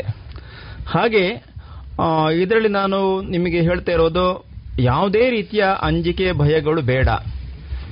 ಕೊರೋನಾ ನಮಗೆ ಬರ್ತದೆ ಅಥವಾ ಕೊರೋನಾ ಸಂದರ್ಭಗಳಲ್ಲಿ ನಾವು ಏನ್ ಮಾಡಬೇಕು ಅಂತ ಹೇಳುವಂತ ಭಯ ಭೀತಿ ಯಾವುದನ್ನು ಎಲ್ಲವನ್ನೂ ಬಿಟ್ಟುಬಿಡಿ ಮಾನಸಿಕವಾಗಿ ಮತ್ತು ದೈಹಿಕವಾಗಿ ನೀವು ಬಲಾಢ್ಯರಾಗಿರಬೇಕು, ಸದೃಢರಾಗಿರಬೇಕು. ನೀವು ಓದುವಿಕೆಯಲ್ಲಿ ತಲ್ಲೀನರಾಗಿರ್ತೀರಿ, ಓದ್ತೀರಿ ಕೆಲವು ಸಲ ತಲೆಬಿಸಿ ಅಥವಾ ದೈಹಿಕವಾದಂಥ ಕೆಲವೊಂದು ವ್ಯತ್ಯಾಸಗಳನ್ನು ಕಾಣ್- ಕಾಣಬಹುದು ಇದಕ್ಕೆ ಕಾರಣ ನಿಮ್ಮಲ್ಲಿರುವಂತಹ ಕೆಲವೊಂದು ನ್ಯೂನತೆಗಳು ನೀವು ತಗೊಳ್ಳುವಂತಹ ಆಹಾರ ಪದ್ಧತಿಯ ವ್ಯತ್ಯಾಸಗಳು ಇರಬಹುದು. ಅದರಿಂದ ನಿಯಮಿತವಾಗಿ ನೀವು ಆಹಾರ ಸೇವನೆಗಳನ್ನು ಮಾಡ್ತಾ ಇರಬೇಕು. ಬೆಳಗಿನ ಉಪಹಾರವನ್ನು ಎಂಟು ಗಂಟೆ ಒಳಗೆ ಸೇವಿಸಿಕೊಳ್ಬೇಕು. ಮಧ್ಯಾಹ್ನದ ಊಟವನ್ನು ಒಂದು ಗಂಟೆಯೊಳಗೆ ಮುಗಿಸಿಕೊಳ್ಬೇಕು. ಆ, ರಾತ್ರಿಯ ಊಟವನ್ನು ಎಂಟು ಗಂಟೆಯೊಳಗೆ ಮುಗಿಸಿಕೊಳ್ಬೇಕು. ಇದನ್ನೆಲ್ಲ ನೀವು ತಪ್ಪಿದ್ರೆ ವ್ಯತ್ಯಾಸಗಳಾದರೆ ನಿಮ್ಮಲ್ಲಿ ವ್ಯತ್ಯಾಸಗಳು ಜೀರ್ಣಕ್ರಿಯೆಯಲ್ಲಿ ಪ್ರಭಾವ ಬೀರಿ ವ್ಯತ್ಯಾಸಗಳು ಆಗ್ತವೆ. ಆಗ ದೈಹಿಕವಾದಂತಹ ಏನಾದರೂ ವ್ಯತ್ಯಾಸಗಳಾದಾಗ ಅದು ಮಾನಸಿಕವಾಗಿ ನಿಮಗೆ ತೊಂದರೆಯನ್ನು ಕೊಡ್ತದೆ. ಅಂತಹ ಈ ಅಂತಹ ಸಂದರ್ಭದಲ್ಲಿ ನೀವು, ನಾವು ನಿಮಗೆ ಹೇಳೋದು ಕಿವಿಮಾತು ಏನು ಅಂತ ಹೇಳಿದ್ರೆ, ಆದಷ್ಟು ಸಸ್ಯಾಹಾರವನ್ನೇ ನೀವು ಸೇವಿಸಿಕೊಳ್ಬೇಕು ಶಾಖಾಹಾರಿಗಳು ಇದ್ರೂ ಕೂಡ ಈ ಸಂದರ್ಭಗಳಲ್ಲಿ ನೀವು ಸಸ್ಯಾಹಾರವನ್ನೇ ಹೆಚ್ಚು ಸೇವಿಸಿಕೊಳ್ಬೇಕು ಮತ್ತೆ ಪಾನೀಯಗಳನ್ನು ಹೆಚ್ಚು ನೀವು ಸೇವಿಸಿಕೊಳ್ಬೇಕು. ದ್ರವದ ವಸ್ತುಗಳನ್ನು ಗಡುಸಾದಂತಹ ವಸ್ತುಗಳನ್ನು ನೀವು ಬಳಸಬಾರದು. ಯಾಕೆಂತ ಹೇಳಿದ್ರೆ ಜೀರ್ಣಕ್ರಿಯೆಯಲ್ಲಿ ವ್ಯತ್ಯಾಸಗಳು ಕಂಡುಬರುತ್ತದೆ. ಹೆಚ್ಚು ನೀರನ್ನು ಕುಡಿಯಿರಿ. ಆಗಾಗ ನೀರನ್ನು ಕುಡಿಯಿರಿ. ಆಗ ನಿಮ್ಮ ಜೀರ್ಣಕ್ರಿಯೆಗಳು ಅಥವಾ ನಿಮಗೆ ಬೇಕಾದಂತಹ, ನಿಮ್ಮ ಜೀರ್ಣಕ್ರಿಯೆಗೆ ಬೇಕಾದಂತಹ ವ್ಯತ್ಯಾಸಗಳಾಗೋದು ತಪ್ಪಿ ಹೋಗ್ತದೆ. ಹಾಗೆ ಓದುವಿಕೆ ಕೂಡ ನಿಮ್ಮ ಸಾಧಾರಣವಾಗಿ ಒಂದು ಹನ್ನೊಂದು ಗಂಟೆವರೆಗೆ ಓದಿ ನಂತರ ನಿದ್ರೆಯನ್ನು ಮಾಡಿ, ಚೆನ್ನಾಗಿ ನಿದ್ರೆಯನ್ನು ಮಾಡಿ, ಮತ್ತೆ ಬೆಳಿಗ್ಗೆ ಐದು ಗಂಟೆಗೆ ಎದ್ದು ಪುನಃ ನೀವು ಓದುವಿಕೆಯಲ್ಲಿ ತಲೆಯರಾಗಿ. ಒಂದು ವೇಳೆ ನಿಮಗೆ ಮಾನಸಿಕವಾಗಿ ಒತ್ತಡಗಳು ಬಂದಾಗ, ಏನ್ ಮಾಡಬೇಕು ಅಂತ ಒತ್ತಡಗಳಿದ್ದಾಗ, ಧ್ಯಾನದ ಮೊರೆ ಹೋಗಿ, ಧ್ಯಾನವನ್ನು ಮಾಡಿ, ಒಂದು ಐದು ನಿಮಿಷ ಧ್ಯಾನವನ್ನು, ಏಕಾಗ್ರತೆಯಿಂದ ಧ್ಯಾನವನ್ನು ಮಾಡಿದಾಗ ನಿಮ್ಮ ನೋವುಗಳು ಅಥವಾ ನಿಮ್ಮ ಮಾನಸಿಕ ಒತ್ತಡಗಳು ಕಡಿಮೆಯಾಗಬಹುದು. ಇದರಿಂದಾಗಿ ನಿಮಗೆ ಮತ್ತೆ ಓದುವಿಕೆಗೆ ನಿಮ್ಮ ಮನಸ್ಸು ಬರ್ತದೆ. ಒಂದು ವೇಳೆ ಇನ್ನೂ ಆಗದಿದ್ರೆ ಸ್ವಲ್ಪ ಓದುವಿಕೆಯ ಪುಸ್ತಕವನ್ನು ಅಲ್ಲಿ ಬಿಟ್ಟು ಪರಿಸರದ ವೀಕ್ಷಣೆಗೆ ಹೋಗಿ ಪರಿಸರವನ್ನು ವೀಕ್ಷಣೆ ಮಾಡಿ ಅದರ ಸವಿಯನ್ನು ಸವಿಯಿರಿ. ನಂತರ ನೀವು ಮಾನಸಿಕವಾಗಿ ಎಲ್ಲ ಸಿದ್ಧರಾದಂತ ಪುನಃ ಬಂದು ಓದುವುದಕ್ಕೆ ತಲೆನರಾಗಿ ಹಾಗೆ ವಿದ್ಯಾರ್ಥಿಗಳೇ ಈಗಾಗಲೇ ನಮ್ಮ ನೋಡೆಲ್ ಅಧಿಕಾರಿಗಳು ನಿಮಗೆ ತಿಳಿಸಿದ್ದಾರೆ. ಏನು ಅಂತ ಹೇಳಿದ್ರೆ ಪರೀಕ್ಷಾ ಕೇಂದ್ರಗಳಲ್ಲಿ ಹೇಗಿರ್ತದೆ ಅಂತ ಹೇಳುವಂತದ್ದು ಉದಾಹರಣೆಗೆ ನಮಗೆ ಕೋವಿಡ್ ಸೆಂಟರ್ಗೆ ನೀವು ಬಂದಾಗ ನಮ್ಮ ಸ್ಕೌಟ್ ಅಂಡ್ ಗೈಡ್ಸ್ ಶಿಕ್ಷಕರು ಮತ್ತು ವಿದ್ಯಾರ್ಥಿಗಳು ನಿಮ್ಮನ್ನು ಸ್ವಾಗತ ಮಾಡ್ತಾರೆ. ಅವರು ನಿಮಗೆ ಬೇಕಾದಂತಹ ಎಲ್ಲಾ ವ್ಯವಸ್ಥೆಗಳನ್ನು ಅಲ್ಲಿ ಕ್ಯೂ ಆಗಿ ನಿಂತ್ಕೊಳ್ಬೇಕು, ಸ್ಯಾನಿಟೈಸರ್ ಮಾಡುವಂತದ್ದು ಮತ್ತು ನಿಮ್ಮನ್ನು ಟೆಸ್ಟಿಂಗ್ ಮಾಡುವಂತದ್ದು ಅದನ್ನೆಲ್ಲ ಮಾಡ್ತಾರೆ. ಒಂದು ವೇಳೆ ಶೀತ, ಕೆಮ್ಮು ಅಥವಾ ಇನ್ನಿತರ ಇರುವ ವಿದ್ಯಾರ್ಥಿಗಳು ಬಂದಾಗ ಅವರನ್ನು ಗುರುತಿಸಿ ಅವರಿಗೆ ಪ್ರತ್ಯೇಕ ಒಂದು ಕೊಠಡಿಗಳಲ್ಲಿ ಪರೀಕ್ಷೆಯನ್ನು ಮಾಡ್ತಾರೆ. ಹಾಗೆ ನಿಮಗೆ ಭಯ ಇರಬಹುದು ಎಲ್ಲಿಯಾದರೂ ಬೇರೆ ವಿದ್ಯಾರ್ಥಿಗಳು ಏನು ಕೊರೋನಾ, ಪೀಡಿತರಾಗಿ ಬಂದರೆ ಏನು ಮಾಡ್ತಾರೋ, ನಮ್ಮೊಟ್ಟಿಗೆ ಸೇರಿಸ್ಕೊಳ್ತಾರೋ ಅಂತ. ಇಲ್ಲ, ಅವರನ್ನು ನಾವು ವೈದ್ಯಕೀಯ ಇಲಾಖೆಯಿಂದ ಮಾಹಿತಿಯನ್ನು ತರಿಸಿಕೊಂಡು ಅಂತಹ ವಿದ್ಯಾರ್ಥಿಗಳು ಬೇರೆ ಕೋವಿಡ್ ಸೆಂಟರ್ ಅಂತ ಮಾಡಿದ್ದೇವೆ. ಅಲ್ಲಿಗೆ ಶಿಫ್ಟ್ ಮಾಡಿ ಅವರಿಗೆ ಅಲ್ಲಿ ಪರೀಕ್ಷೆಗಳು ಮಾಡ್ತೇವೆ. ಆದ್ರಿಂದ ಯಾವುದೇ ವ್ಯಕ್ತಿಗಳು, ವಿದ್ಯಾರ್ಥಿಗಳು ಕೋವಿಡ್ಗೆ ಪೂರಕವಾಗಿ ಇರುವಂತಹ ವಿದ್ಯಾರ್ಥಿಗಳು ಅಥವಾ ಜ್ವರ ಕೆಮ್ಮು ಶೀತ ಇರುವಂತಹ ವಿದ್ಯಾರ್ಥಿಗಳು ನಿಮ್ಮೊಟ್ಟಿಗೆ ಇರುವುದಿಲ್ಲ. ಅದರಿಂದ ನಿಮಗೆ- ನಿಮಗೆ ಯಾವುದೂ ಭಯ ಇಲ್ಲ. ನಿರ್ಭೀತಿಯಿಂದ ಬಂದು ಪರೀಕ್ಷೆಗೆ ಬರೆಯಿರಿ. ಸುಲಭವಾದಂತಹ ಪ್ರಶ್ನೆ ಪತ್ರಿಕೆಗಳು ಇದೆ. ಸರಳವಾಗಿ ಇರ್ತದೆ. ನೀವು ಎಲ್ಲ ಚೆನ್ನಾಗಿ ಉತ್ತರವನ್ನು ಬರೆಯಬಹುದು. ಪರೀಕ್ಷಾ ಕೊಠಡಿಯಲ್ಲಿ ಓಎಂಆರ್ ಶೀಟ್ಗಳನ್ನು ನಾವು ಯಾವ ರೀತಿಯಲ್ಲಿ ಉಪಯೋಗಿಸಿಕೊಳ್ಬೇಕು ಮತ್ತು ಅದಕ್ಕೆ ಸಂಬಂಧಿಸಿದ ಮುಂಜಾಗ್ರತೆ ಏನು? ಪ್ರೀತಿಯ ವಿದ್ಯಾರ್ಥಿಗಳೇ, ನಿಮಗೆ ಎರಡು ದಿವಸ ಕೂಡ ಮೂರು ಓಎಂಆರ್ ಶೀಟ್ ಜೊತೆಗೆ ಸಿಕ್ಕಿರುತ್ತದೆ. ಆದರೆ ನೀವು ಒಮ್ಮೆಗೆ ಉಪಯೋಗಿಸುವುದು ಒಂದು ವಿಷಯದ ಓಎಂಆರ್ ಅನ್ನು ನಿಮ್ಮ ಹತ್ರವೇ ಇರ್ತದೆ ಮೂರು ಕೂಡ.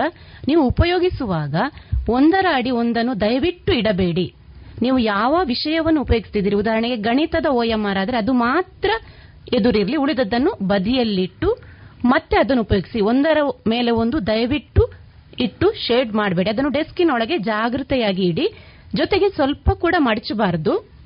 ಅದರಲ್ಲಿ ಬೇರೆ ಯಾವುದೇ ರೀತಿ ಗುರುತು, ಬೇರೆ ಯಾವ ಕಡೆ ಯಾವುದೇ ಗುರುತುಗಳನ್ನು ಮಾಡಬಾರದು. ಮತ್ತೆ ಇನ್ನೊಂದು ಏನು ಹೇಳಿದ್ರೆ, ನೂರಿಪ್ಪತ್ತು ಪ್ರಶ್ನೆಗಳಲ್ಲಿ ನೀವು ಯಾವುದೇ ಪ್ರಶ್ನೆಯನ್ನು ಖಾಲಿ ಬಿಡಬೇಡಿ. ದಯವಿಟ್ಟು ಮಕ್ಕಳೇ ನನಗಿದು ಉತ್ತರ ಗೊತ್ತಿಲ್ಲ ಅಂತ ಹೇಳಿ ಯಾವುದನ್ನು ಖಾಲಿ ಬಿಡಬೇಡಿ. ಕೊನೆಗೆ ಕೊನೆಯ ಹಂತದಲ್ಲಿ ನಿಮಗೆ ಗೊತ್ತಿಲ್ಲ ಅಂತ ಇದ್ರೂ ಕೂಡ ನಿಮ್ಮ ಮನಸ್ಸಿಗೆ ಯಾವುದು ಸರಿ ಅನ್ನಿಸ್ತದೆ ಆ ಒಂದು ಉತ್ತರವನ್ನು ಶೇಡ್ ಮಾಡಿ. ಒಳ್ಳೆಯದಾಗ್ಲಿ ಎಲ್ಲ ಗಣಿತ ಶಿಕ್ಷಕರ ಪರವಾಗಿ ನಾನು ಎಲ್ಲ ವಿದ್ಯಾರ್ಥಿಗಳಿಗೆ ಶುಭವನ್ನು ಹಾರೈಸ್ತಾ ಇದ್ದೇನೆ. ವಂದನೆಗಳು.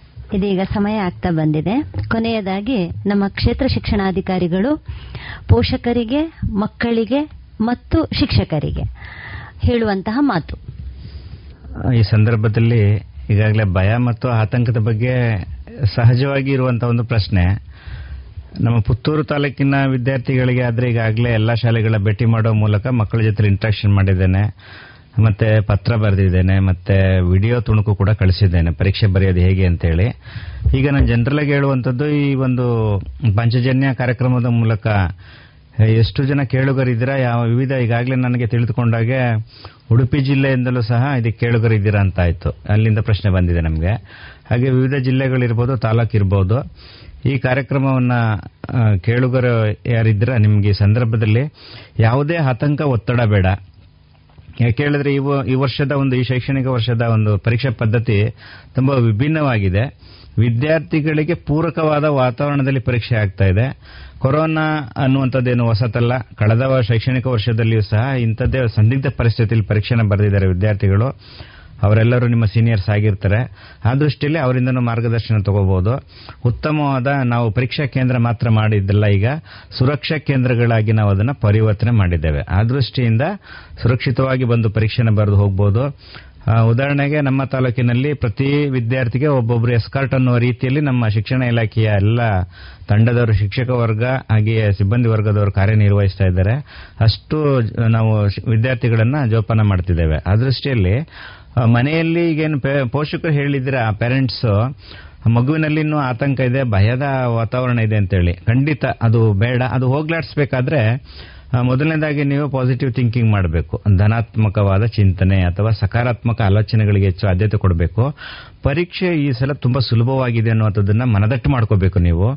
ಕಳೆದ ಶೈಕ್ಷಣಿಕ ವರ್ಷದಲ್ಲಿ ಆದರೆ ತುಂಬಾ ಬರೀಲಿಕ್ಕಿತ್ತು. ನಿಮ್ಗೆ ಟೈಮ್ ಶಾರ್ಟೇಜ್ ಆಗ್ತಿತ್ತು ರೈಟಿಂಗ್ ಸ್ಕಿಲ್ ಚೆನ್ನಾಗಿರ್ಬೇಕಿತ್ತು, ಮತ್ತೆ ರೈಟಿಂಗ್ ಸ್ಪೀಡ್ ಇರಬೇಕಿತ್ತು. ಸೊ ಈ ವರ್ಷ ಅದ್ರ ಅಗತ್ಯ ಇಲ್ಲ.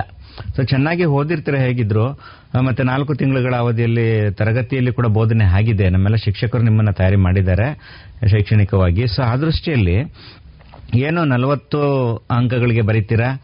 ಅದಕ್ಕೆ ಒಂದು ಗಂಟೆ ಕನಿಷ್ಠ ಆದರೂ ಇದೆ ನಿಮಗೆ. ನಲವತ್ತು ಅಂಕದ್ದು ಒಂದು ಗಂಟೆ ಅವಧಿ ಇದೆ. ತುಂಬ ಸುಲಭವಾಗಿ ಬರಿಬೋದು ಈಗಾಗಲೇ ಪರೀಕ್ಷೆಗೆ ಬಂದು ಹಾಜರಾದ ಎಲ್ಲ ವಿದ್ಯಾರ್ಥಿಗಳು ಉತ್ತೀರ್ಣ ಅಂತ ಹೇಳಿ ಇಲಾಖೆ ಕೂಡ ಘೋಷಣೆ ಮಾಡಿದೆ. ನಿಮಗೆ ಇದಕ್ಕಿಂತ ಉತ್ತಮವಾದ ಅವಕಾಶ ಬೇರೆ ಏನು ಬೇಡ. ಖುಷಿಯನ್ನು ಪಡಲಿಕ್ಕೆ, ಸಂತೋಷವಾಗಿ ಪರೀಕ್ಷೆ ಬರಲಿಕ್ಕೆ ಇದು ಒಳ್ಳೆಯ ಸಂದೇಶ ನಿಮಗೆ. ಸೊ ಅದನ್ನು ಕೇಳಿದ್ರೇ ಖುಷಿ ಆಗ್ತದೆ ನಿಮಗೆ, ಸಂತೋಷ ಆಗ್ತದೆ. ಇನ್ನು ಭಯ ಯಾಕೆ ಅಂತ ನನಗೆ ಗೊತ್ತಾಗ್ತಿಲ್ಲ ಭಯ ಮೋಸ್ಟ್ಲಿ ಪೋಷಕರಲ್ಲಿದ್ದರೆ ನೀವು ಅದನ್ನು ತೆಗೆದುಬಿಡಿ ನಿಮ್ಮ ಮನಸ್ಸಿಂದ. ಪೋಷಕರೇ ಭಯ ಪಟ್ಟರೆ ಮತ್ತೆ ಮಕ್ಕಳಿಗೆ ಹೇಗೆ ಧೈರ್ಯ ತುಂಬಿಸ್ತೀರಾ ಅನ್ನುವಂಥದ್ದು ನನ್ನ ಪ್ರಶ್ನೆ. ಸೊ, ಮೊದಲು ನೀವು ಕೂಡ ಧೈರ್ಯ ತಗೊಳ್ಳಿ. ವಿದ್ಯಾರ್ಥಿಗಳು ಕಡ್ಡಾಯವಾಗಿ ಪರೀಕ್ಷೆಗೆ ಹಾಜರಾಗುವಾಗೆ ನೋಡ್ಕೋಬೇಕು, ಪ್ರತಿಯೊಬ್ಬರ ಜವಾಬ್ದಾರಿ. ಪರೀಕ್ಷೆಗೆ ಬಂದವನು ಹಾಜರಾಗಿದ್ದಾನೆ ಅಟೆಂಡೆನ್ಸ್ ಆಯಿತು, ಸಹಿ ಹಾಕಿದ್ದಾನೆ ಅಂದ್ರೆ ಅವನು ಪಾಸ್ ಅಂತಲೇ. ಆದ್ರೆ ಪಾಸು, ಕೇವಲ ಪಾಸ್ ಆದ್ರೆ ಏನು ಪ್ರಯೋಜನ ಇಲ್ಲ. ಪಾಸ್ ಎಲ್ಲರೂ ಆಗ್ತಾರೆ ಈ ಸಲ. ಐವತ್ತು ಸಾವಿರ ಮಕ್ಕಳು ಪರೀಕ್ಷೆ ಬರೆದ್ರೆ ಐವತ್ತು ಸಾವಿರ ಮಕ್ಕಳು ಪರೀಕ್ಷೆ, ಕೂತಿದ್ದಾರೆ ಅಂದ್ರೆ ಪರೀಕ್ಷೆ ಹಾಜ- ಹಾಜರಾಗಿದ್ದಾರೆ ಅಂದ್ರೆ ಅವ್ರು ಪಾಸ್ ಐವತ್ತು ಸಾವಿರನು. ಬಟ್ ಅದರಲ್ಲಿ ಗಟ್ಟಿಯಷ್ಟು ಜೋಳೆಯಷ್ಟು ನೋಡಬೇಕು ನೀವು. ಕ್ವಾಲಿಟಿ ಹೇಗಿದೆ? ಅದು ಇಂಪಾರ್ಟೆಂಟು ನಿಮ್ಮ ಅಂಕಪಟ್ಟಿ ನಿಮಗೆ ಕೈಗೆ ಸಿಕ್ಕಿದಾಗ ಗೊತ್ತಾಗ್ತದೆ. ಗ್ರೇಸ್ ಮಾರ್ಕಲ್ಲಿ ಯಾರು ತಗೊಂಡಿದ್ದೀರಾ? ಪಾಸ್ ಆಗಿದ್ದೀರಾ? ಸ್ವಂತ ಶಕ್ತಿಯಿಂದ ಎಷ್ಟು ಜನ ಪಾಸ್ ಆಗಿದ್ದೀರಾ? ನಾಳೆ ಯಾವುದಾದ್ರೂ ಶಾಲೆಗೆ ಕಾಲೇಜ್ಗೆ ಹೋಗಿ ಅಡ್ಮಿಷನ್ಗೆ ಹೋಗಬೇಕಾದ್ರೆ ಆ ಮಾರ್ಕ್ ಕಾರ್ಡು ನಿಮಗೆ ತುಂಬ ವ್ಯಾಲ್ಯೂಬಲ್ ಅದು. ತುಂಬ ವ್ಯಾಲಿಡಿಟಿ ಅಂದರೆ ತುಂಬ ವ್ಯಾಲ್ಯೂ ಇದೆ ಅದಕ್ಕೆ, ಮೌಲ್ಯ ಇದೆ. ಸೊ ಆ ವೈಟೇಜನ್ನ ನೀವು ಮೇಂಟೈನ್ ಮಾಡಬೇಕಾದ್ರೆ ಸ್ವಲ್ಪ ಶ್ರದ್ಧೆಯಿಂದ, ಭಕ್ತಿಯಿಂದ, ತುಂಬಾ ಆಸಕ್ತಿಯಿಂದ ಕಲಿಬೇಕು. ಭಯದ ಬಗ್ಗೆ ಮಾತಾಡುವಾಗೆ ಇಲ್ಲ, ನಿಮಗೆ ಅವಕಾಶ ಇಲ್ಲ. ಯಾಕೆ ಹೇಳಿದ್ರೆ ಎಲ್ಲರೂ ಪಾಸ್ ಆಗ್ತಾ ಇದ್ದಾರೆ. ಗ್ರೇಸ್ ಮಾರ್ಕ್ ಕೂಡ ಸಿಗ್ತಾ ಇದೆ. ಆದ್ರೆ ನಾನು ಹೇಳುವಂಥದ್ದು ಗ್ರೇಸ್ ಮಾರ್ಕ್ಗೆ ಹೆಚ್ಚು ಆದ್ಯತೆ ಕೊಡಬೇಡಿ. ನಿಮ್ಮ ಸ್ವಂತ ಶಕ್ತಿಯಿಂದ ನೀವು ಕಲ್ತದ್ದನ್ನ ಚೆನ್ನಾಗಿ ಬರೆದು ಪಾಸ್ ಆಗಬೇಕು. ಹೇಗಿದ್ರೂ ತ್ರೀ ಅವರ್ಸ್ ಮೂರು ಗಂಟೆ ಟೈಮ್ ಇದೆ.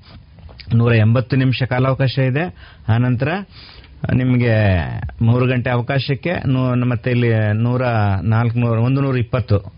ನಾಲ್ಕು ಮೂರ್ಲ ಹನ್ನೆರಡು ನೂರ ಇಪ್ಪತ್ತು ಅಂಕಗಳಿಗೆ ನೂರ ಎಂಬತ್ತು ನಿಮಿಷ ಬರಿತಾ ಇದ್ದೀರಾ? ಆರು ಮೂರ್ಲ ಹದಿನೆಂಟು ಅರವತ್ತು ನಿಮಿಷದಾಗೆ. ಸೊ ಇದು ತುಂಬಾ ಅವಕಾಶ ಇದೆ. ಆ ದೃಷ್ಟಿಯಿಂದ ವಿದ್ಯಾರ್ಥಿಗಳೇ, ನೀವ್ಯಾರೋ ಆತಂಕ ಭಯ ಪಡ್ಬಿಡಿ ನಾನು ಇನ್ನೊಂದು ಮಾತು ಹೇಳಲಿಕ್ಕೆ ಇಷ್ಟಪಡ್ತೇನೆ. ಈಗಾಗಲೇ ಹಿಂದಿನ ಕಾರ್ಯಕ್ರಮದಲ್ಲೂ ನಾನು ಈ ಮಾತು ಹೇಳಿದ್ದೇನೆ. ವಿದ್ಯಾರ್ಥಿಗಳಿಗೆ ಗುರುಬಲ ಚೆನ್ನಾಗಿದೆ ನಿಮಗೆ. ಸೊ ಹಾಗಾಗಿ ನಾನು ಜ್ಯೋತಿಷ್ಯ ಹೇಳ್ತಾ ಇಲ್ಲ. ಗುರುಬಲ in the sense teacher support ನಿಮ್ಗೆ ಚೆನ್ನಾಗಿದೆ. ಆ ದೃಷ್ಟಿಯಿಂದ ನೀವೆಲ್ಲರೂ ಧೈರ್ಯವಾಗಿ ಬರೀರಿ.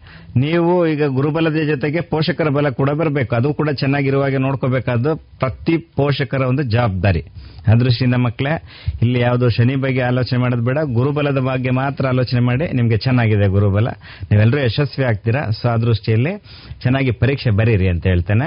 ಮತ್ತೆ ಶಿಕ್ಷಕರಿಗೆ ಒಂದು ನಾನು ಕಿವಿ ಮಾತು ಹೇಳುವಂತ ಹೇಳಿದ್ರೆ ನಮ್ಮ ಶಿಕ್ಷಕರ ಬಗ್ಗೆ ನನಗೆ ಅಪಾರ ಗೌರವ ಇದೆ. ಯಾಕೆ ಹೇಳಿದ್ರೆ ಅವರು ಇವತ್ತುವರೆಗೂ ಅಷ್ಟೇ ನಾನು ಗಮನಿಸ್ತಾ ಇದ್ದೇನೆ. ನಿರಂತರವಾಗಿ ಇಂತಹ ಸಂದಿಗ್ಧ ಪರಿಸ್ಥಿತಿಯಲ್ಲಿಯೂ ಕೂಡ ಸುಮಾರು ಅರವತ್ತು ದಿನಗಳ ಆಗಿದೆ. ಮಕ್ಕಳು ಶಿಕ್ಷಕರ ಕೈಗೆ ಸಿಗ್ತಾ ಇಲ್ಲ. ಪೋಷಕರ ವರ್ಷದಲ್ಲಿ ಅಥವಾ ಪೋಷಕರ ಮನೆಯಲ್ಲಿ ಜೊತೆಯಲ್ಲಿದ್ದಾರೆ. ಪೋಷಕರು ತುಂಬಾ ಜವಾಬ್ದಾರಿತವಾಗಿ ಈಗ ನಡ್ಕೋಬೇಕಾಗ್ತದೆ. ಅವ್ರನ್ನ ವಿಶ್ವಾಸದಲ್ಲಿ ಮಕ್ಕಳನ್ನ ಪ್ರೀತಿಯಿಂದ ಮಾತನಾಡಿಸಿ, ಅವ್ರ ಮನಗೆಲ್ದು ಮಾರ್ಗದರ್ಶನ ಕೊಟ್ಟು ಅವ್ರಿಗೆ ಆತ್ಮಸ್ಥೈರ್ಯನ ಹೆಚ್ಚಿಸುವಂತ ಕೆಲಸ ನೀವು ಮಾಡಬೇಕು. ನಮ್ಮ ಶಿಕ್ಷಕರು ಕೂಡ ಮಾಡಿದ್ದಾರೆ. ಆನ್ಲೈನ್ ಕ್ಲಾಸಸ್ ಇರ್ಬೋದು ವಾಟ್ಸಪ್ ಮೂಲಕ ಇರ್ಬೋದು ಫೋನ್ ಕಾಲ್ ಮೂಲಕ ಇರ್ಬೋದು. ಯಾರೆಲ್ಲ ಕಾಲ್ಗೆ ಸಿಗೋದಿಲ್ಲ ಅವರನ್ನು ಕೂಡ ಪರ್ಯಾಯವಾಗಿ ಇನ್ನೊಬ್ಬರ ಒಂದು ಕಾಂಟ್ಯಾಕ್ಟ್ ಇಂದ ಅವರನ್ನು ಸಂಪರ್ಕಿಸುವಂತ ಸಾಹಸ ಪ್ರಯತ್ನ ಮಾಡಿದ್ದಾರೆ. ಸೊ ಅವರ ಪ್ರಯತ್ನ ತುಂಬಾ ಚೆನ್ನಾಗಿದೆ. ಆ ದೃಷ್ಟಿಯಲ್ಲಿ ಶಿಕ್ಷಕರು ಉತ್ತಮವಾದ ಕೆಲಸವನ್ನು ಮಾಡಿದ್ದೀರಾ? ಇವತ್ತವರೆಗೂ ಮಾಡ್ತಿದ್ದೀರಾ? ಸೊ ನೀವೆಲ್ಲರೂ ಇಷ್ಟು ಶ್ರಮ ಹಾಕಿದ್ದೀರಾ? ತುಂಬಾ ಪರಿಶ್ರಮ ಹಾಕಿದ್ದೀರಾ? ಆ ಶ್ರಮಕ್ಕೆ ನಮಗೆ ಪ್ರತಿಫಲ ನೂರರಷ್ಟು ಸಿಗ್ತದೆ ಅನ್ನುವಂಥದ್ದು ನಂಬಿಕೆ ನನಗಿದೆ. ನೀವು ಕೂಡ ಯಾರು ಆತಂಕ ಪಡಬೇಡಿ. ಶಿಕ್ಷಕರು ತುಂಬಾ ಆತ್ಮಸ್ಥೈರ್ಯದಿಂದ ನೀವು ಇರಬೇಕು, ನಿಮ್ಮ ಮಕ್ಕಳಿಗೆ ಮಕ್ಕಳಲ್ಲಿ ಆತ್ಮವಿಶ್ವಾಸನ ಹೆಚ್ಚಿಸಬೇಕು. ಅದೇ ರೀತಿ ಯಾವುದೇ ಗೊಂದಲಗಳಿದ್ರೂ ನಿಮ್ಮ ತರಗತಿ ಶಿಕ್ಷಕರಿದ್ದಾರೆ, ನಿಮ್ಮ ಸಬ್ಜೆಕ್ಟ್ ಟೀಚರ್ಸ್ ಇದ್ದಾರೆ. ಕೊನೆಗೆ ನಿಮಗೆ ಯಾವುದೇ ಸಮಸ್ಯೆಗಳಿದ್ರೂ ನಮ್ಮ ಇಲಾಖೆಯ ನಂಬರ್ಗೆ ಕಾಲ್ ಮಾಡ್ಬೋದು ಅಥವಾ ಕಚೇರಿಗೆ ಪತ್ರ ಬರೀಬಹುದು ಸಮಸ್ಯೆಗಳಿದ್ರೆ ನಾವು ಬಗೆಹರಿಸ್ಕೊಡ್ತೇವೆ ನಿಮಗೆ. ಸೊ ಯಾರೂ ಆತಂಕ ಪಡಬೇಡಿ. ಮುಂದಿನ ದಿನಗಳಲ್ಲೂ ಸಾಧ್ಯವಾದರೆ ನಾವು ಮಾಧ್ಯಮದ ಮೂಲಕ ಬರ್ತೇವೆ. ನಿಮ್ಗೆ ಟಿವಿ ಮೂಲಕ ಇರ್ಬೋದು, ರೇಡಿಯೋ ಮೂಲಕ ಇರ್ಬೋದು, ನಾವು ಕಾರ್ಯಕ್ರಮ ಮತ್ತೊಮ್ಮೆ ಪರೀಕ್ಷೆ ಸನಿಹದಲ್ಲಿ ಆಯೋಜಿಸ್ತೇವೆ. ನಿಮ್ಮದೇನೇ ಗೊಂದಲಗಳು, ಸಮಸ್ಯೆಗಳಿದ್ರೆ ಇವತ್ತಿಂದಲೇ ನೋಟ್ ಮಾಡಿಡಿ. ತರಗತಿ ಶಿಕ್ಷಕರಿಂದ, ಪೋಷಕರಿಂದ ಎಲ್ಲಿಯೂ ನಿಮಗೆ ಸಮಸ್ಯೆ ಬಗೆಹರಿಲ್ಲ ಅಂತ ಹೇಳಿದ್ರೆ ಸದಾಕಾಲ ನಿಮ್ಮ ಜೊತೆಗಿದ್ದೇವೆ ನಾವು. ನಿನ್ನೆ ಅಷ್ಟೇ ನಾನು ಒಂದು ವಿದ್ಯಾರ್ಥಿನಿ ಮನೆಗೆ ಭೇಟಿ ಮಾಡಿದ್ದೇನೆ. ಆ ವಿದ್ಯಾರ್ಥಿನಿ ಸೂರು ಕಳ್ಕೊಂಡಿದೆ, ಮನೆ ಗೋಡೆ ಬಿದ್ದಿದೆ. ಸೊ ಹಾಗಾಗಿ ಅದು ಆತಂಕದಲ್ಲಿದ್ದಂಥ ಒಂದು ವಿದ್ಯಾರ್ಥಿನಿ ನಾನು ಮಾತಾಡಿಸಿದ್ದೇನೆ. ಆತ್ಮಸ್ಥೈರ್ಯ ತುಂಬುವಾಗ ಮಾತಾಡಿದ್ದೇನೆ. ಆ ವಿದ್ಯಾರ್ಥಿನಿ ಮಂಗಳೂರು ದಕ್ಷಿಣ ವಲಯದ ಕುಪ್ಪೆ ಪದವು ಕೆಪಿಎಸ್ ಶಾಲೆಯ ಸ್ಟೂಡೆಂಟ್ ಸೊ ಹಾಗಾಗಿ ಅಲ್ಲಿ ಎಚ್ ಎಂ ಮತ್ತೆ ಬಿ ಅವ್ರ ಜೊತೆಲೂ ಕೂಡ ಮಾತನಾಡಿ ಆ ವಿದ್ಯಾರ್ಥಿಗೆ ಧೈರ್ಯವನ್ನು ಕೊಟ್ಟಿದ್ದೇನೆ. ನಮ್ಮ ಪ್ರಕಾರ ಕರ್ನಾಟಕದ ಯಾವುದೇ ಮೂಲಲ್ಲಿರುವಂತೆ ಎಲ್ಲ ಎಸ್ ಎಸ್ ಎಲ್ ಸಿ ವಿದ್ಯಾರ್ಥಿಗಳು ನಮ್ಮ ವಿದ್ಯಾರ್ಥಿಗಳನ್ನ ಭಾವನೆ ನಮ್ಮಲ್ಲಿದೆ. ಹಾಗಾಗಿ ಯಾರೂ ಆತಂಕ ಪಡಬೇಡಿ. ಎಲ್ಲರೂ ತುಂಬಾ ಚೆನ್ನಾಗಿ ಪರೀಕ್ಷೆಯನ್ನು ಬರೀರಿ ಅಂತ ಹೇಳ್ತೇನೆ. ಆ, ಜೊತೆಗೆ ಈಗಾಗಲೇ ನಮ್ಮ ವಿಶೇಷ ಶಿಕ್ಷಕರು ಇವತ್ತು ಏನು ಇಲ್ಲಿದ್ದಾರೆ, ಒಂದು ಆಕಾಶವಾಣಿಯ ಒಂದು ಕೇಂದ್ರದಲ್ಲಿ. ಉತ್ತಮ ಮಾಹಿತಿಯನ್ನು ಕೊಟ್ಟಿದ್ದಾರೆ. ಎಲ್ಲರೂ ಕೂಡ ತುಂಬಾ ಎಕ್ಸ್ಪರ್ಟ್ಸ್ ಇದ್ದಾರೆ. ನಮ್ಮ S S L C nodal Hariprasad ಅವರು ಕೂಡ ಸಾಕಷ್ಟು ಮಾಹಿತಿಯನ್ನು ಕೊಟ್ಟಿದ್ದಾರೆ. ಸೊ, ಹಾಗೆ ಟಿ ಪಿ ಅವರು ಕೂಡ ನಿಮಗೆ ಆರೋಗ್ಯದ ಬಗ್ಗೆ ಕಾಳಜಿಯನ್ನು ವಹಿಸಲಿಕ್ಕೆ ಮಾಡಿದ್ದಾರೆ. ಹಾಗೆ ನಮ್ಮ ಆಂಕರ್ ಕೂಡ ನಿರೂಪಕಿಯಾಗಿ ಆಶಾ ಬೆಳ್ಳೇರವರು ಕೂಡ ತುಂಬಾ ಚೆನ್ನಾಗಿ ಪ್ರಶ್ನೆಗಳನ್ನ ಕೇಳಿದ್ರೆ ಮಕ್ಕಳಿಗೆ ಸ್ಪಂದಿಸಿದ್ದೀರಾ ಹಾಗೆ ಇನ್ನು ಸಮಾಜ ವಿಜ್ಞಾನದಲ್ಲಿ ಅವರು ಸಂಪೂರ್ಣ ಮಾಹಿತಿಯನ್ನು ಕೊಡಲಿಕ್ಕೆ ಆಗಲಿಲ್ಲ. ಒಂದು ಎರಡು ನಿಮಿಷದಲ್ಲಿ ಅವರು ಬಾಕಿ ಇರುವಂತಹ ಮಾಹಿತಿಯನ್ನು ನಿಮಗೆ ಕೊಡಲಿಕ್ಕಿದ್ದಾರೆ. ಸೊ ಅದು ಅದಾದ್ರೆ ಈ ಕಾರ್ಯಕ್ರಮ ಸಾಧಾರಣವಾಗಿ ಪರಿಪೂರ್ಣ ಆಯಿತು ಅಂತ ನನ್ನ ಭಾವನೆ. ಸಾಮಾನ್ಯಗೆ ಎಲ್ಲ ವಿಷಯ ಶಿಕ್ಷಕರು ಚೆನ್ನಾಗಿ ಅದನ್ನ ಮನವರಿಕೆ ಮಾಡಿದ್ದಾರೆ. ಮುಂದಿನ ದಿನಗಳಲ್ಲಿ ಸಮಸ್ಯೆಗಳಿಗೆ ನಾವು ನಿಮ್ಮ ಜೊತೆಗೆ ಸದಾ ಇದ್ದೇವೆ. ಪರೀಕ್ಷೆನ ಉತ್ತಮವಾಗಿ ಬರೀರಿ ಆಲ್ ದಿ ಬೆಸ್ಟ್ ಎಷ್ಟು ಮುಂದುವರಿಸಿ ಮೇಡಮ್. ಸರಿ ಸರಿ. ಪ್ರಿಯ ವಿದ್ಯಾರ್ಥಿಗಳೇ ಸಾಮಾಜಿಕ ಸ್ತರ ವಿನ್ಯಾಸ, ಸಮಾಜಶಾಸ್ತ್ರದ ಸಾಮಾಜಿಕ ಸ್ತರ ವಿನ್ಯಾಸ ಪಾಠದಲ್ಲಿರುವಂತಹ ವಿಧಿಗಳನ್ನು ಕಲಿತುಕೊಳ್ಳಿ. ಅಲ್ಲಿ ಇಪ್ಪತ್ತೊಂಬತ್ತನೇ ವಿಧಿ, ನಲವತ್ತೈದನೇ ವಿಧಿ, ಮೂವತ್ತನೇ ವಿಧಿಯ ಇಂಪಾರ್ಟೆನ್ಸ್ ಏನು, ಮತ್ತೆ ಶಿಕ್ಷಣವನ್ನು ಮೂಲಭೂತ ಹಕ್ಕು ಅಂತ ಹೇಳಿರುವಂತಹ ಇಪ್ಪತ್ತೊಂದು ಎ ವಿಧಿಯನ್ನು ಅದು ಸರಿ ನೆನಪಲ್ಲಿಟ್ಟುಕೊಳ್ಳಿ. ಮತ್ತೆ ಅಸ್ಪೃಶ್ಯತಾ ನಿವಾರಣೆಗೆ ಶಾಸನಾತ್ಮಕ ಕ್ರಮಗಳು. ಹದಿನೇಳನೇ ವಿಧಿ, ಐವತ್ತೈದರಲ್ಲಿ ಬಂದಂತಹ ಕಾನೂನು, ತಿದ್ದುಪಡಿಯಾಗಿ ಎಪ್ಪತ್ತಾರರಲ್ಲಿ ಏನು ಬಂತು, ಅದನ್ನು ಕರೆಕ್ಟಾಗಿ ನೋಡಿಕೊಂಡಿರಿ. ಮತ್ತೆ ನೆಕ್ಸ್ಟ್ ಇನ್ನೊಂದು ಇರುವಂತದ್ದು ಅಂತ ಹೇಳಿದ್ರೆ ಅಲ್ಲಿ ಇದರದ್ದು. ಭಾರತದ ಏನು, ಮೇಲ್ಮೈ ಲಕ್ಷಣಗಳನ್ನು ಸ್ವಲ್ಪ ಚಂದ ಮಾಡಿ ಕಲ್ತ್ಕೊಂಡಿರಿ. ಅಲ್ಲಿ ಉತ್ತರದ ಮೈದಾನ ಇರಬಹುದು ಉತ್ತರದ ಪರ್ವತಗಳು ಇರಬಹುದು ಅದರ ಕಡೆಗೆ ಹೆಚ್ಚಿನ ಗಮನ ಕೊಡಿ. ಕರಾವಳಿ ಮೈದಾನ, ಹಾಗೆ ನೆಕ್ಸ್ಟ್ ಇನ್ನೊಂದು ಪರ್ಯಾಯ ಪ್ರಸ್ಥಭೂಮಿ ಅತ್ಯಂತ ಪ್ರಾಚೀನವಾದದ್ದು ಕೇಳಬಹುದು. ಅತ್ಯಂತ ವಿಶಾಲವಾದದ್ದು ಕೇಳಬಹುದು. ಅತ್ಯಂತ ದೊಡ್ಡದಾದಂತಹ ಪ್ರದೇಶ ಯಾವುದು ಅಂತ ಪ್ರಶ್ನೆ ಕೇಳಬಹುದು. ಕಠಿಣವಾದ ಶಿಲೆಗಳಿಂದ ಆದಂತಹ ಪ್ರದೇಶ, ಎಲ್ಲದೂ ಕೂಡ ಪರ್ಯಾಯ ಪ್ರಸ್ಥಭೂಮಿ ಹಾಗೆ ಅದನ್ನು ಕರೆಕ್ಟ್ ಆಗಿ ನೆನಪಲ್ಲಿ ಇಟ್ಕೊಂಡಿರಿ. ನೆಕ್ಸ್ಟ್ ಕೆಲವು ಹೇಳಿಕೆಗಳಿದೆ. ಈಗ ಕೆಲವು ಕೃತಿಗಳು ಇರುವ ಹಾಗೆ, ಭಾರತವನ್ನು ಅಸ್ಪೃಶ್ಯತೆ ಅಂತ ಹೇಳುದು ಕುಷ್ಠರೋಗದಂತೆ ಕಾಡ್ತದೆ ಅಂತ ಹೇಳಿದ್ದು ಗಾಂಧೀಜಿ. ನೆಕ್ಸ್ಟ್ ಇನ್ನೊಂದು ಭಾರತದಲ್ಲಿರುವಂತಹ ಪ್ರತಿಯೊಬ್ಬ ಮೂಲ ನಿವಾಸಿಯೂ ಭ್ರಷ್ಟ ಅಂತ ಹೇಳಿದವನು ಯಾರು ಅಂತ ಕೇಳಬಹುದು ಕಾರ್ನುವಾಲಿಸ್. ಅಂತಹ ಕೆಲವೊಂದು ಹೇಳಿಕೆಗಳು ಉಂಟು, ಅಂತಹ ಹೇಳಿಕೆಗಳು ಯಾವುದೆಲ್ಲ ಇನ್ವರ್ಟೆಡ್ ಕೊಮಾದ ಒಳಗಡೆ ಇದೆ, ಅದನ್ನು ಚಂದ ಮಾಡಿ ಕಲ್ತುಕೊಂಡಿರಿ. ಮತ್ತೆ ದಿವಾನಿ ಅದಾಲತ್ ಫೌಜ್ದಾರಿ ಅದಾಲತ್ಗಳಿದೆ, ಪೊಲೀಸ್ ಕಾಯ್ದೆಗಳಿದೆ, ಮತ್ತೆ ಇಂಗ್ಲಿಷ್ ಶಿಕ್ಷಣಕ್ಕೆ ಪ್ರಾಮುಖ್ಯತೆ ಕೊಟ್ಟಂತಹ ವಿಲಿಯಂ ಬೆಂಟಿಂಗ್ ಅಥವಾ ಚಾರ್ಲ್ಸ್ ಗ್ರಾಂಟ್ ಇರಬಹುದು ಜೊನಾಥನ್ ಡಂಕನ್ ಇರಬಹುದು ಅವರನ್ನೆಲ್ಲರನ್ನು ಕೂಡ ಸ್ವಲ್ಪ ಅದಕ್ಕೆ ಅಂಡರ್ಲೈನ್ ಮಾಡಿಕೊಂಡು ಮತ್ತೆ ಮತ್ತೆ ನೆನಪಿಸ್ತಾ ಇರಿ ಅದನ್ನು.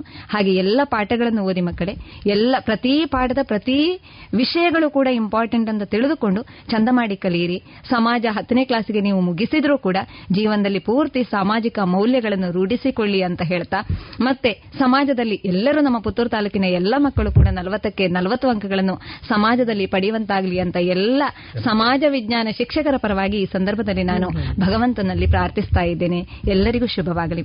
ವಿಜ್ಞಾನ ಶಿಕ್ಷಕರಿಂದ ಶುಭ ಹಾರೈಕೆ. ಎಲ್ಲ ವಿದ್ಯಾರ್ಥಿಗಳೇ ಹೊಸ ಮಾದರಿಯಿಂದ ಧೈರ್ಯ ಕುಂದದೆ ಎಲ್ಲ ಪ್ರಶ್ನೆಗಳಿಗೆ ಉತ್ತರಿಸಿ ಈಗಾಗಲೇ ಹೇಳಿದ ಯಾವುದೇ ಪ್ರಶ್ನೆಗಳನ್ನು ಬಿಡದೆ ಉತ್ತರವನ್ನ ಬರ ಶೇಡ್ ಮಾಡಿ ಆನಂತರ ಒಳ್ಳೆಯ ಅಂಕಗಳನ್ನ ಪಡ್ಕೊಳ್ಳಿ ಅಂತ ಹೇಳಿ ನಾನು ಶ್ರೀ ಮಾಲಿಂಗೇಶ್ವರನಲ್ಲಿ ಆ ಓದಿದ ಪ್ರಶ್ನೆಗಳೆಲ್ಲ ಹೊತ್ತಲ್ಲಿ ನಿಮಗೆ ನೆನಪಾಗ್ಲಿ ಉತ್ತರಗಳು ಬರಲಿ ಅಂತ ಹೇಳಿ ಆಶಿಸ್ತಾ ವಂದನೆಗಳು. ವಂದನೆಗಳು.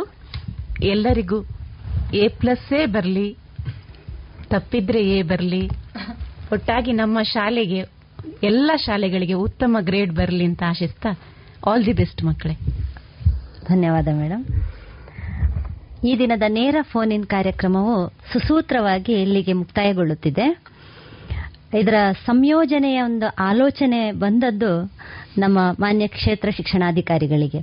ಒಂದರ್ಥದಲ್ಲಿ ಅತ್ಯುತ್ತಮ ನಿರ್ವಹಣೆ ಕೂಡ ಅವರಿಂದಲೇ ಆಗಬಹುದು ಅಂತ ಅನಿಸ್ತದೆ. ಯಾಕೆಂತ ಹೇಳಿದ್ರೆ ಕಾರ್ಯಕ್ರಮದವನ್ನು ಹೇಗಿರಬೇಕು, ಅದರ ಸ್ವರೂಪ ಹೇಗಿರಬೇಕು, ಮತ್ತೆ ಹೇಗೆ ಹೋದ್ರೆ ಚೆನ್ನಾಗಿರ್ತದೆ ಅಂತ ಹೇಳುವ ಒಂದು ಆಲೋಚನೆಯನ್ನು ನಮ್ಮ ಮುಂದಿಟ್ಟವರು ಅವರು. ನಿನ್ನೆ ಮತ್ತು ಈ ದಿನ ನಡೆದಂತಹ ನೇರ ಫೋನ್ ಇನ್ ಕಾರ್ಯಕ್ರಮದಲ್ಲಿ ಮಾನ್ಯ ಕ್ಷೇತ್ರ ಶಿಕ್ಷಣಾಧಿಕಾರಿಗಳು ನಮ್ಮ ಜೊತೆ ಇದ್ದು ಸೂಕ್ತ ಸಲಹೆ ಸೂಚನೆಗಳನ್ನು ಕೊಟ್ಟಿದ್ದಾರೆ. ಶ್ರೀಯುತ ಲೋಕೇಶ್ ಸಿ ಅವರಿಗೆ ನಮ್ಮ ರೇಡಿಯೋ ಪಾಂಚಜನ್ಯದ ಕೇಳುಗರ ಪರವಾಗಿ ವಂದನೆಗಳು. ನಿಮಗೂ ಧನ್ಯವಾದಗಳು. ಹಾಗೆ ನಮ್ಮ ಪಾಂಚಜನ್ಯ ರೇಡಿಯೋ ವಾಹಿನಿಯವರು ನಮಗೆ ಅತ್ಯುತ್ತಮ ಅವಕಾಶವನ್ನು ಮಾಡಿದ್ದಾರೆ. ಈ ಒಂದು ಶೈಕ್ಷಣಿಕವಾಗಿ ಪುತ್ತೂರು ತಾಲೂಕಿನಲ್ಲಿ ಉತ್ತಮ ಕೆಲಸ ಮಾಡುವ ಹಾಗೆ ಹಾಗೆ ಉತ್ತಮ ಫಲಿತಾಂಶ ಬರುವ ಹಾಗೆ ಮಕ್ಕಳಿಗೆ, ವಿದ್ಯಾರ್ಥಿಗೆ, ಶಿಕ್ಷಕರಿಗೆ ಪೂರಕವಾದಂತ ಅವಕಾಶ, ಚರ್ಚೆಗೆ ಒಂದು ಅವಕಾಶವನ್ನು ಕೂಡ ನೇರ ಫೋನಿನ ಕಾರ್ಯಕ್ರಮಕ್ಕೆ ಅವಕಾಶ ಮಾಡಿಕೊಟ್ಟಿದ್ದಾರೆ. ಎಲ್ಲ ಸಿಬ್ಬಂದಿಗಳೇ, ಆಡಳಿತ ಮಂಡಳಿಯವರಿಗೂ ಕೂಡ ಎಲ್ಲರಿಗೂ ಧನ್ಯವಾದಗಳನ್ನು ಹೇಳ್ತೇನೆ. ಥ್ಯಾಂಕ್ ಯು ಸರ್ ಹಾಗೆ ತಾಲೂಕು ಕ್ರೀಡಾ ಪ್ರ- ಪರಿವೀಕ್ಷಣಾಧಿಕಾರಿಗಳಾದಂತಹ ಶ್ರೀಯುತ ಸುಂದರಗೌಡರು ನಮ್ಮ ಜೊತೆ ಇದ್ದಾರೆ. ಹಾಗೂ ಎಸ್ಎಸ್ಎಲ್ಸಿ ತಾಲೂಕು ನೋಡೆಲ್ ಅಧಿಕಾರಿಯಾಗಿರುವಂತಹ ಶ್ರೀಯುತ ಹರಿಪ್ರಸಾದ್ ಅವರು ಕೂಡ ನಮ್ಮ ಜೊತೆ ಇದ್ದಾರೆ. ನಿಮ್ಮ ಗೌರವ ಉಪಸ್ಥಿತಿಯನ್ನು ನಾವು ಮನಸ್ಸ ಸ್ಮರಿಸಿಕೊಳ್ತಾ ಇದ್ದೇವೆ ಸರ್. ಜೊತೆಗೆ ಸಮಾಜ ವಿಜ್ಞಾನ ಶಿಕ್ಷಕರಾಗಿ ಸವಿತಾ ಪಿ ಅವರು ಸರಕಾರಿ ಪ್ರೌಢಶಾಲೆ ಪಾವೆಮಜಲು.